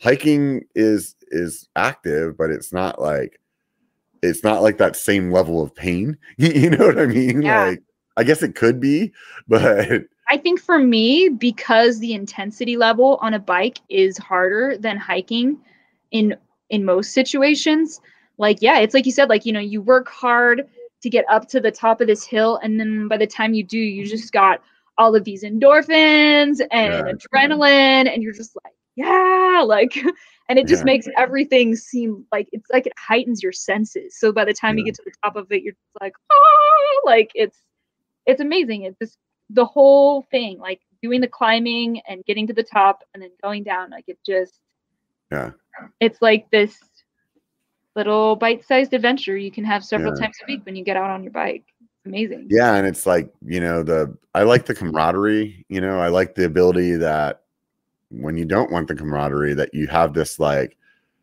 place that you can go and just like get away from everything and all the problems go away because all you're thinking about is like pedaling through this section, you know, or or that long climb gives you that time to really like reflect on something in a way that you just can't like sitting on the couch, you know, like totally. you know. There are so many times where like i just get so um like my brain is just kind of like i need to do this and i need to do this and you know like my brain is just in like get things done mode and i wake up and i'm just like okay like these are all the things i need to do this week and uh, and then i get out and ride my bike and i'm like i'm riding my bike in sedona. And i have an awesome husband and like this amazing daughter. And like we we have each other and i have like like life is good you know? And i think yeah there's just something about getting out there and getting the exercise that just kind of refreshes your perspective. Like you were saying you just have time to mm-hmm. like think about things that you don't quite like unplug from daily life enough to like really process it's it's like it's kind of meditative you know yeah i always call it single track therapy you know and yeah. sometimes I know when I really need it. Like, and I'll know like what I need. Like, there's times where I'm like, I really need one of those like super fun, like shuttle days with the buddies and like high fives and fist bumps all day. And then there's some times where it's like, I need to go out and ride like 40,000, 4,000 feet of elevation climbing and just like make my body feel like I hate it right now you know, and because that's like what I need, you know, because sometimes yeah. like that, like I don't know, like when I get like kind of depressed, like sometimes or like really in my head, like I just want like I just want to like go in the pain cave and just stay there, you know, but and it, and it sounds like counterproductive, like you're like trying to like make yourself feel worse.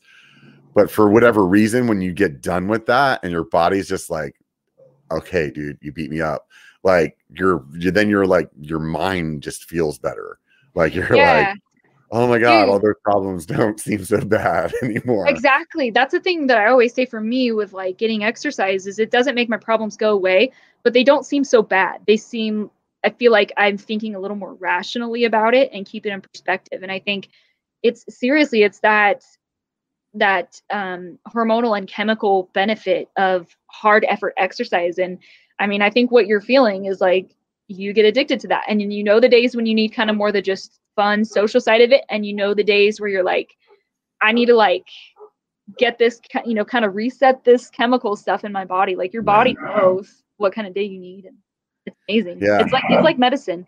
for me. Yeah, it definitely is. It's hundred percent for for me as well, and that's I think that's one of those things that kind of ties back to what we were talking about earlier.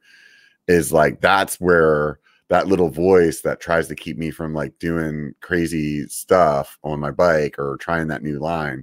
That little voice, like he, like because I know if I get hurt so bad that I can't freaking ride, like my medicine goes away and i know yeah. that like i'm i'm not a good person whenever i don't have that like outlet. Uh, like the way that i'll outlet it instead is not not productive you know? Dude totally 100% i feel the same way. And so like for me when i roll up to something like i just keep rolling up to it and one day like don't you just love that feeling when there's something that you just haven't really felt good about hitting?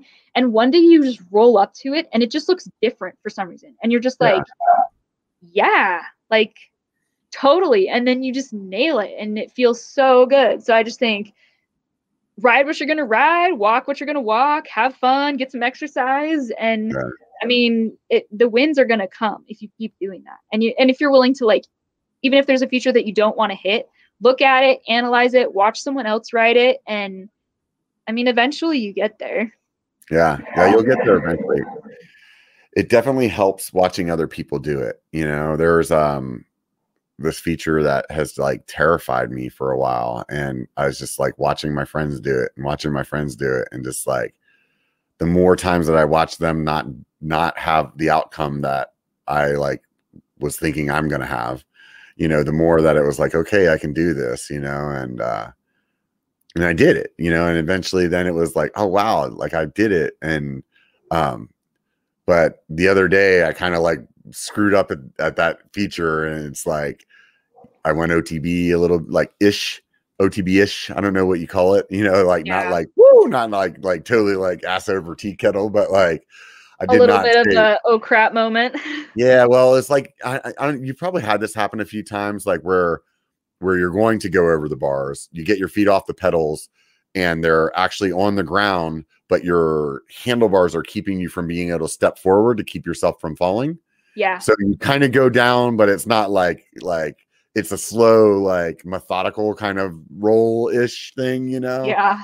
And uh I had that happen, and now it's like you're like back to freaking square one, like, and now you have this anxiety because you're like, what I was afraid that was going to happen almost happened so then you're like you have this like new demon to fight again so how do you how do you find yourself like getting over that like that that fear?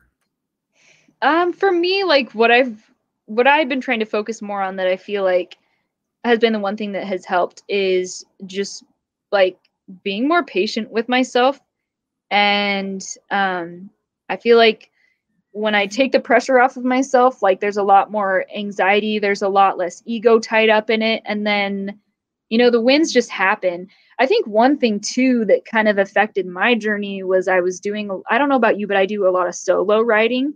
Mm-hmm. And um, when I can get out and ride with other people who are like a little bit better than me, but who I trust and who are like, they don't mind sessioning stuff, like mm-hmm. that helps me a lot too. Like you said, watching people ride something and um, you know maybe i don't ride that feature right away but eventually like watching enough people do it and just having fun enjoying the ride ride the feature or not um, like one day it just looks different and i just look at it and i'm like yeah so yeah. i think that's been the biggest thing for me as silly and simple as that sounds is just taking the pressure off um, hanging on to the things that i that are most important to me to get out of every ride to have fun and um and like riding with the right people really helps too like it just yeah. like if you ride with the right group of friends who it's just chill and fun and even if they're like amazing riders like luckily my fitness is at least okay enough that like even if i won't ride the same technical features as some of my friends i'm at least not so agonizingly slow anymore like they'll still ride with me and it can be fun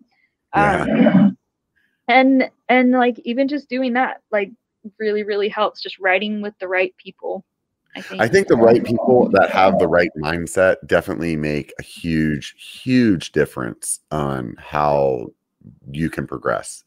Where they're supportive in the right places and they're not trying to talk you into the wrong things, but they're maybe coach you through things or let you have your space whenever you need your space to have it. And um, and I don't know how to put all those things into words, you know, but um, Yeah. it definitely is like certain groups of people where you're like, like that day that we were doing uh, that we did Downieville. I remember us having a conversation about like a little log jump that was uh, um, at the bottom of Pauley Creek there, and it was like I wasn't going to do that, and then I was like watching you and the other girl do it, and then Steve was like talking to me about it, and it was like, you know what, okay, and and it was it was you know that it was like an easy progression and it was something that I definitely could do, but um, you needed the right help, you know, like mentally to do it.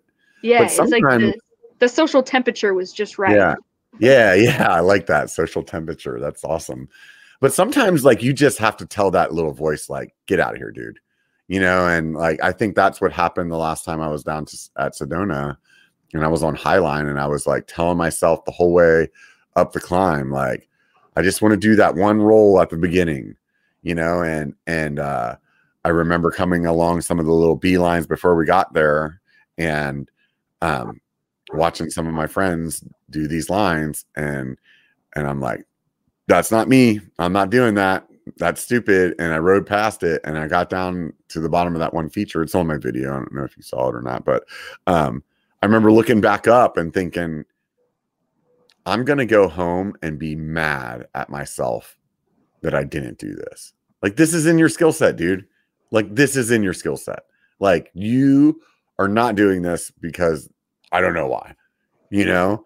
And I was like, I'm not doing that today. Um, and I don't know what it was, but I turned around and I did it. And then I like wrote everything, like not awesome. only the feature that I wanted to ride, but like all the features, you know, it was like, whoa, that was so like, like, so sometimes, you know, just putting that guy in a box and being like, Hey, you don't belong here today. You know, sometimes And like you too. Yeah, and like you said, sometimes like if you can get yourself into like the right headspace to have like that first win, then you kind of are like you kind of get high on it and you're like, yeah, and like you you yeah, it just kind of gets you in the right mindset and then if you can hang on to that, you can keep writing stuff and surprising yourself. Like Yeah. I remember having a day like that. One thing that I really like about um, Porcupine Rim in Moab is that like it starts out like pretty chill and you kind of get used to like your rolls and then you start having like bigger, steeper rolls and more successive ones. And so it just gets progressively more challenging so that by the end of the day, you're rolling things that you wouldn't have rolled when you started your ride, you know, and because you kind of get in that flow, like you have that moment where you're just like, all right, brain, we got this.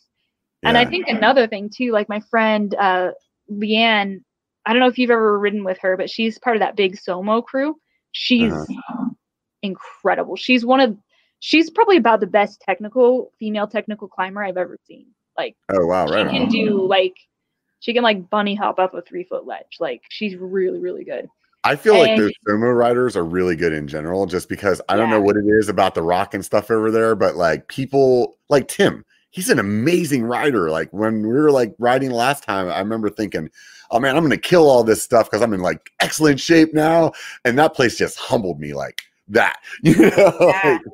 And those guys, like that whole Somo crew, they're so smooth. Like they session things, they help each other out, they learn from each other. They're like so supportive and like, yeah. But Leanne, like one thing she said is she's like, she's like, at the level, like I was on a ride with her, we were riding hogs, and she's like, at the level that we're riding, like these features, you know, like you like you decide if you're going to write it if you are committed to following through she's like if you ca- if you can't look at it and say i'm committed to keeping my crap together and writing through this then you don't write it and if you look at it and you say yeah i can hold it together to get through that like i'm a little bit scared but i can hold it together through that then then you're okay because yeah. you definitely reach a level of difficulty with features where they're not the kind of features you can stop on. So you need to at least have the expectation and like kind of set the the decision making point that like um like but once I pass this point, I am committed. I've got to stay on my bike. There's no dabbing or anything like that. Like I've got to follow through and um so that's kind of like another yardstick that I use is just like when I look at it, it's like, am I committed to doing it? And it feels good when you have those days where you're like, yeah, like, and some days it's like, oh yeah, like this whole thing. And other days it's like I'm a little bit scared, but I can do this, you know, Yeah. like, yeah, Yeah, I think it's you know that I think there's also something to be said about that that line that you have to go over as well. That helps you get through it where it's like because once you crest that top of this like gnarly section that you can't stop on and you're in the middle of it sometimes in the middle of it you're like oh crap why am i here you know but you have to like there's no option at that point like you're yeah. like okay you, you have to hold on you can't you know like i can't hit the brakes i cannot because everything is going to go bad you know so um that's good that you have that as well too because then it like makes you finish the whole thing and then you get to the bottom and you're like all those nasty things that my mind was telling me were going to happen didn't and this bike is an amazing piece of machinery nine times out of ten you just really have to point it and not pull the brakes and you'll be okay you know? yeah so like you get to the bottom you're like okay wow like i i did this and um those wins are like man they're so good oh, like oh, yeah. and they they're so good you know and I've like totally had those times too where it's like I'm like, oh, I got this, and then right after the drop in is when I have my oh crap moment. But I I'm at least at a point where it's like if I've dropped in, I'm like, yeah, shut up, brain. You gotta ride this out. like yeah, you can come back when we get to the bottom, but uh, yeah. until then, we'll have a conversation. the other thing too, like in a lot of the like research that I've done on like fear as it pertains to like these kinds of activities too, is like sometimes excitement can feel a lot like fear. Mm-hmm. And so sometimes, like, that's kind of where I feel like when there's those ones that it's like, I'm a little bit afraid right now, but I feel like I can do this. And I'm kind of sort of having to talk myself into it a little bit, but it does feel right. Because sometimes if you slow down and think about it, sometimes it's just excitement. You're like, whoa, like, I think I can do this, you know? And mm-hmm. so I don't know. It's, it's you guys have a lot of really good stuff there in the Sedona area that can put you on that in, that spot. So I can understand that. But man, I I uh I love riding there, but like I, I was telling Steve when I talked to him last time, it's like I don't think that I could make that my like my forever home, but um I can understand why, you know, like he, he he said I remember when I asked him on the trail, he's like, I love it here. Like this is like I would I love riding here all the time. Like this is everything I ever wanted to be. You know, like and I and I it really kind of stuck with me. Like I've been thinking about that and like where is that place that I would feel that way, you know? And there's at points I can say it's Northern California, but not always, you know. And so I don't know if I really like have that that spot, but I felt like so happy for him that like that he felt felt that way, you know. See, you got to get the van or the trailer thing going, yeah. right Find calling your name. Have you been to Bentonville I, yet? No, I haven't. Not yet. I think I will um, as soon as all this COVID stuff is like straightened out because Katie used to go there a bunch for work. And I didn't know that there was a bunch of mountain biking there. And then the client that she had that was taking her there, she didn't have. And then just recently, she's going to be going back there again. So, um, oh, dude. Yeah yeah so it's cool because then it's like all i have to do is like you know pay for a plane ticket like the hotel will be covered by her work stuff so like it's like oh okay i can just tag along and yeah and man uh, my advice to you or anyone else who can go is if you can stay for at least five days yeah or more do that if like if you have like time carved out for an extended trip like do that in bentonville because like it'll take you probably like four or five days just to kind of explore the stuff right in and around Bentonville. Uh-huh. And then you want to go back and like session stuff, you know, like mm-hmm. once you kind of know it and you know, you're like, yeah, I want to work on the stuff that's on that trail. Yeah. Oh, it's a playground. It's cool. Yeah. Yeah. It seems really rad. It seems like, I mean, everything that I've seen there, it just seems really good. And I think that, um, from what I've seen, I think it's riding that really suits Katie's ride style as well.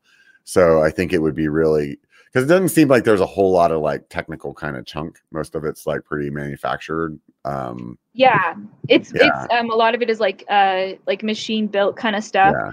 So when there is a little bit of rock tech, it's usually a little bit, and it's a lot of times the, the rocks have been like hand placed. Yeah, and, yeah, and they're put there on purpose. Carefully. Like, yeah, yeah. But there's totally. a lot of flow, but it's cool. You know, like you can find the right trails. You could find trails with like like what my one of my friends who's a trail builder he calls them dark blue trails you know where there's maybe some like some jumps. They're not like insane jumps, but there's ride around. So if you can find those kind of trails, you could find something that she's pretty Yeah. much riding just flowy stuff while you could be hitting Yeah. um, tabletops and some small gaps and stuff. Yeah, yeah. I, I'm definitely like there. There's room for everything in you know my in my riding. You know, I, I I enjoy those days or those places that are more flowy like that and stuff like that. Um, I think if I had to like choose one for the rest of my life, it would definitely be more of the I like my my secret sauce is definitely the technical like super chunky kind of I love that feeling that you get when you look at something and you're like, that can't be ridden. And then you ride it, you know, and you're like, yeah, whoa. Like, you know, like stuff where people that aren't mountain bikers look at it and they're like, yeah, there's no way anybody would ride that, you know? right, that's- yeah, They're, they're definitely carrying their bikes down that section, you know? yeah. Dude, and you've Like, been writing some gnarly stuff this year. It's really fun to watch the stuff that you're posting. I'm like, yeah, that is gnarly. Yeah, yeah. Awesome.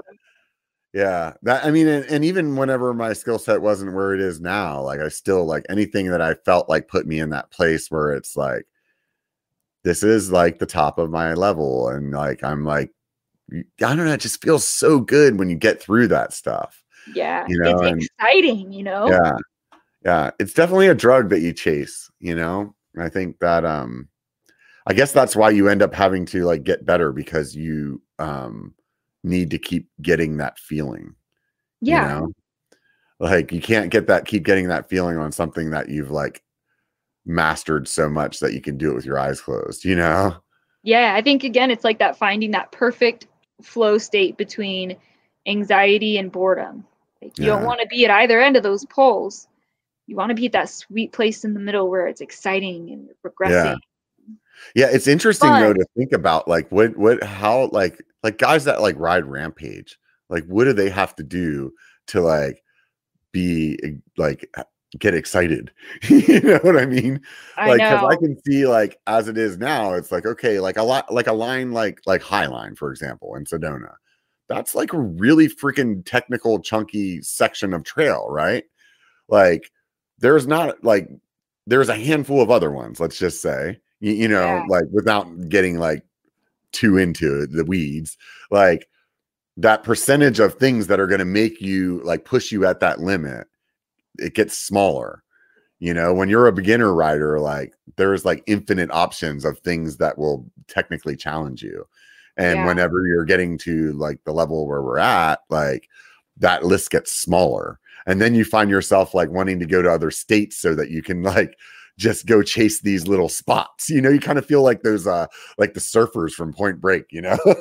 Yeah. Like it's true like the trails like the the trails around virgin utah kind of near where rampage goes on there's some of them that they're double black diamonds but they're kind of like triple and quadruple black diamonds like they're not trails that normal humans ride. They are trails that dudes who ride rampage come and warm up on a week or two before rampage like because even for them like that's stuff even for them i feel like they have healthy reverence for it even Yeah. though they're writing at that insane level like i think they take it seriously you know? Yeah.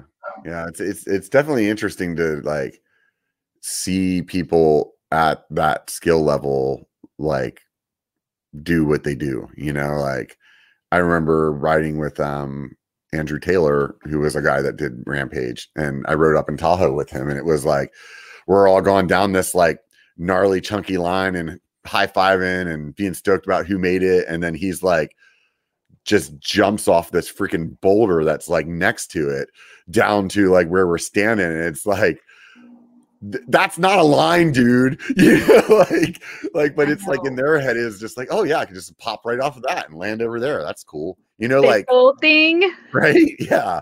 Like i remember um that you know that section uh that like staircase that's right before you get the brewers where, where it's kind of like the trailhead there yeah and I was on a ride with Jeff Lenosky, and I remember watching everybody go up that, and most people were just like steamrolling it, right? They're just trying to like give it all they got and like hoping that they make they're going fast enough to get up that stuff. And to watch somebody with his skill set where he like went over and he like puts his front tire on this thing and he rides three feet over there and backs his back tire up and then kind of flips oh front brake here, and he like it was like watching like a ballerina Yeah. go up a set of stairs, you know, and it was like right? so easy and like methodic and like just amazing to see people at that level like like my brain didn't even fathom what he was doing you know like there was no like way to even think that that's how you would attack that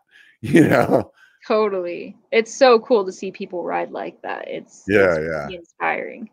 yeah Like I definitely was. remember like um there's a women's mountain biking festival called oh that's uh, Roam Fest. oh yeah yeah Yeah, they do one in Sedona and one in Brevard, and I think they might be cooking up another location. I don't know, but it's super fun, and they have a lot of the pros are there representing their bike sponsors.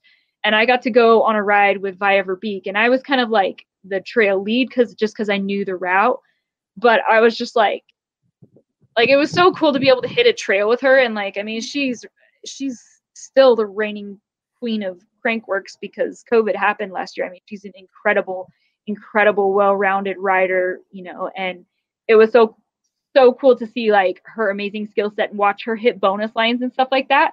But also be reminded that like she's a human and it was really cool to get to talk to Yeah. her. Yeah.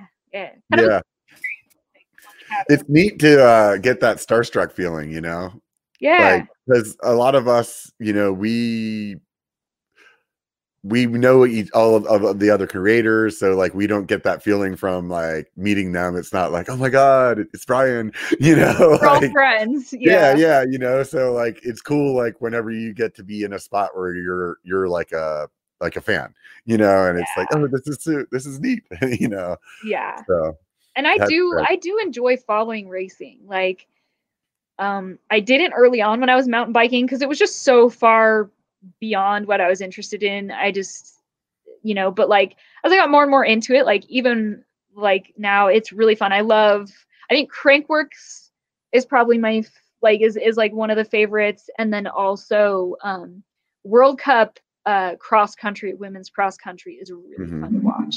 Because like i didn't i've never watched racing.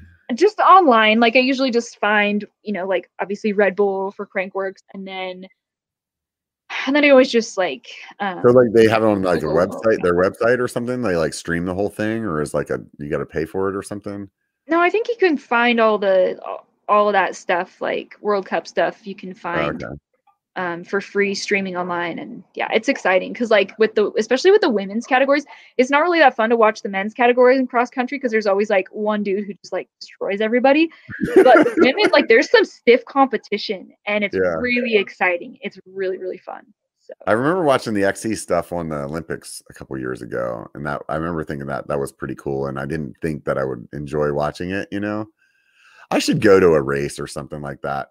It well, would be I- so I've- fun. Yeah, I guess I've gone to like like Sea Otter and saw some stuff there. That was that was kind of neat. You know, I don't know, man. I I haven't been a person that ever really got into racing or like most of the professionals that I know their names because I've met them, you know, like I don't really know many riders that are like on the pro scene, but I could see where I should give it a shot, a shot. It's definitely like I can see like what you said a minute ago, like where you're like you didn't get into it before, but now I, I should probably give it a give it another another shot. So and i'm like you like i don't memorize all the names but you kind of like have your people that are like your favorites because they're Yeah. good and maybe some of you just like they're like uh Jolanda Neff i just Mhm. love her personality too like she's a beast and she also just has a hilarious personality and i don't know so it's it's kind of cool and it's fun and it's inspiring and i mean one thing i will say too is like cross country has become quite technical like a lot of Yeah, people just think cross country riders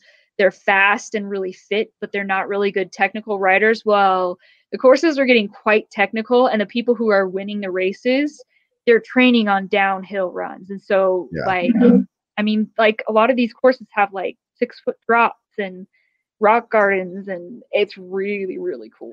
It's yeah, and it's crazy because they're doing that on bikes that are like not really made for that too. So they're like like zero, like very little like suspension and just like smashing rocks, and you're like, what? This is not XC like we used to think XC. You know? Yeah, yeah, that's yeah. crazy. So it's fun. It's fun to watch. And Well, also like uh Yeah. Also, um, what were we talking about? Rampage. Rampage is like, of course, like Yeah. It's just insane to watch somebody like throw themselves like, you know, over some like 60 foot cliff, you know. just the like rush. yeah, it's just like it. how do you even get to that? Like, I don't even know how you like progress from like riding on the ground to like soaring through the air doing Superman trips and you know, like I know. it, it's like un like that's like just unfathomable to me. I'm like, wow, that's nuts. Like I would there's no part of me that ever would want to get to that, but it's so cool to see. you exactly. Yeah, yeah, yeah. Well, you made two hours, man. You did it all by yourself. You didn't need to you didn't need Steve to fill for you. I, I knew you would be fine. oh, so good to chat with you, Robert. It's always super Yeah, fun. yeah.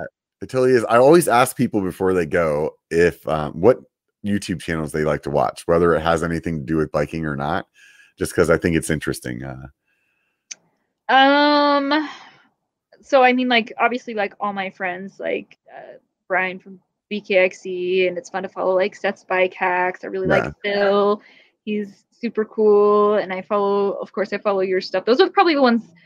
trying to think. Those are probably the ones that I follow the most closely, but Uh-huh. there are other mountain biking channels I follow too. Also, um, I think it's called Roxy Rides. It's this chick with this fiery red hair, and she's a coach. and She's like a phenomenal rider, and she does a lot of tutorials. I like that.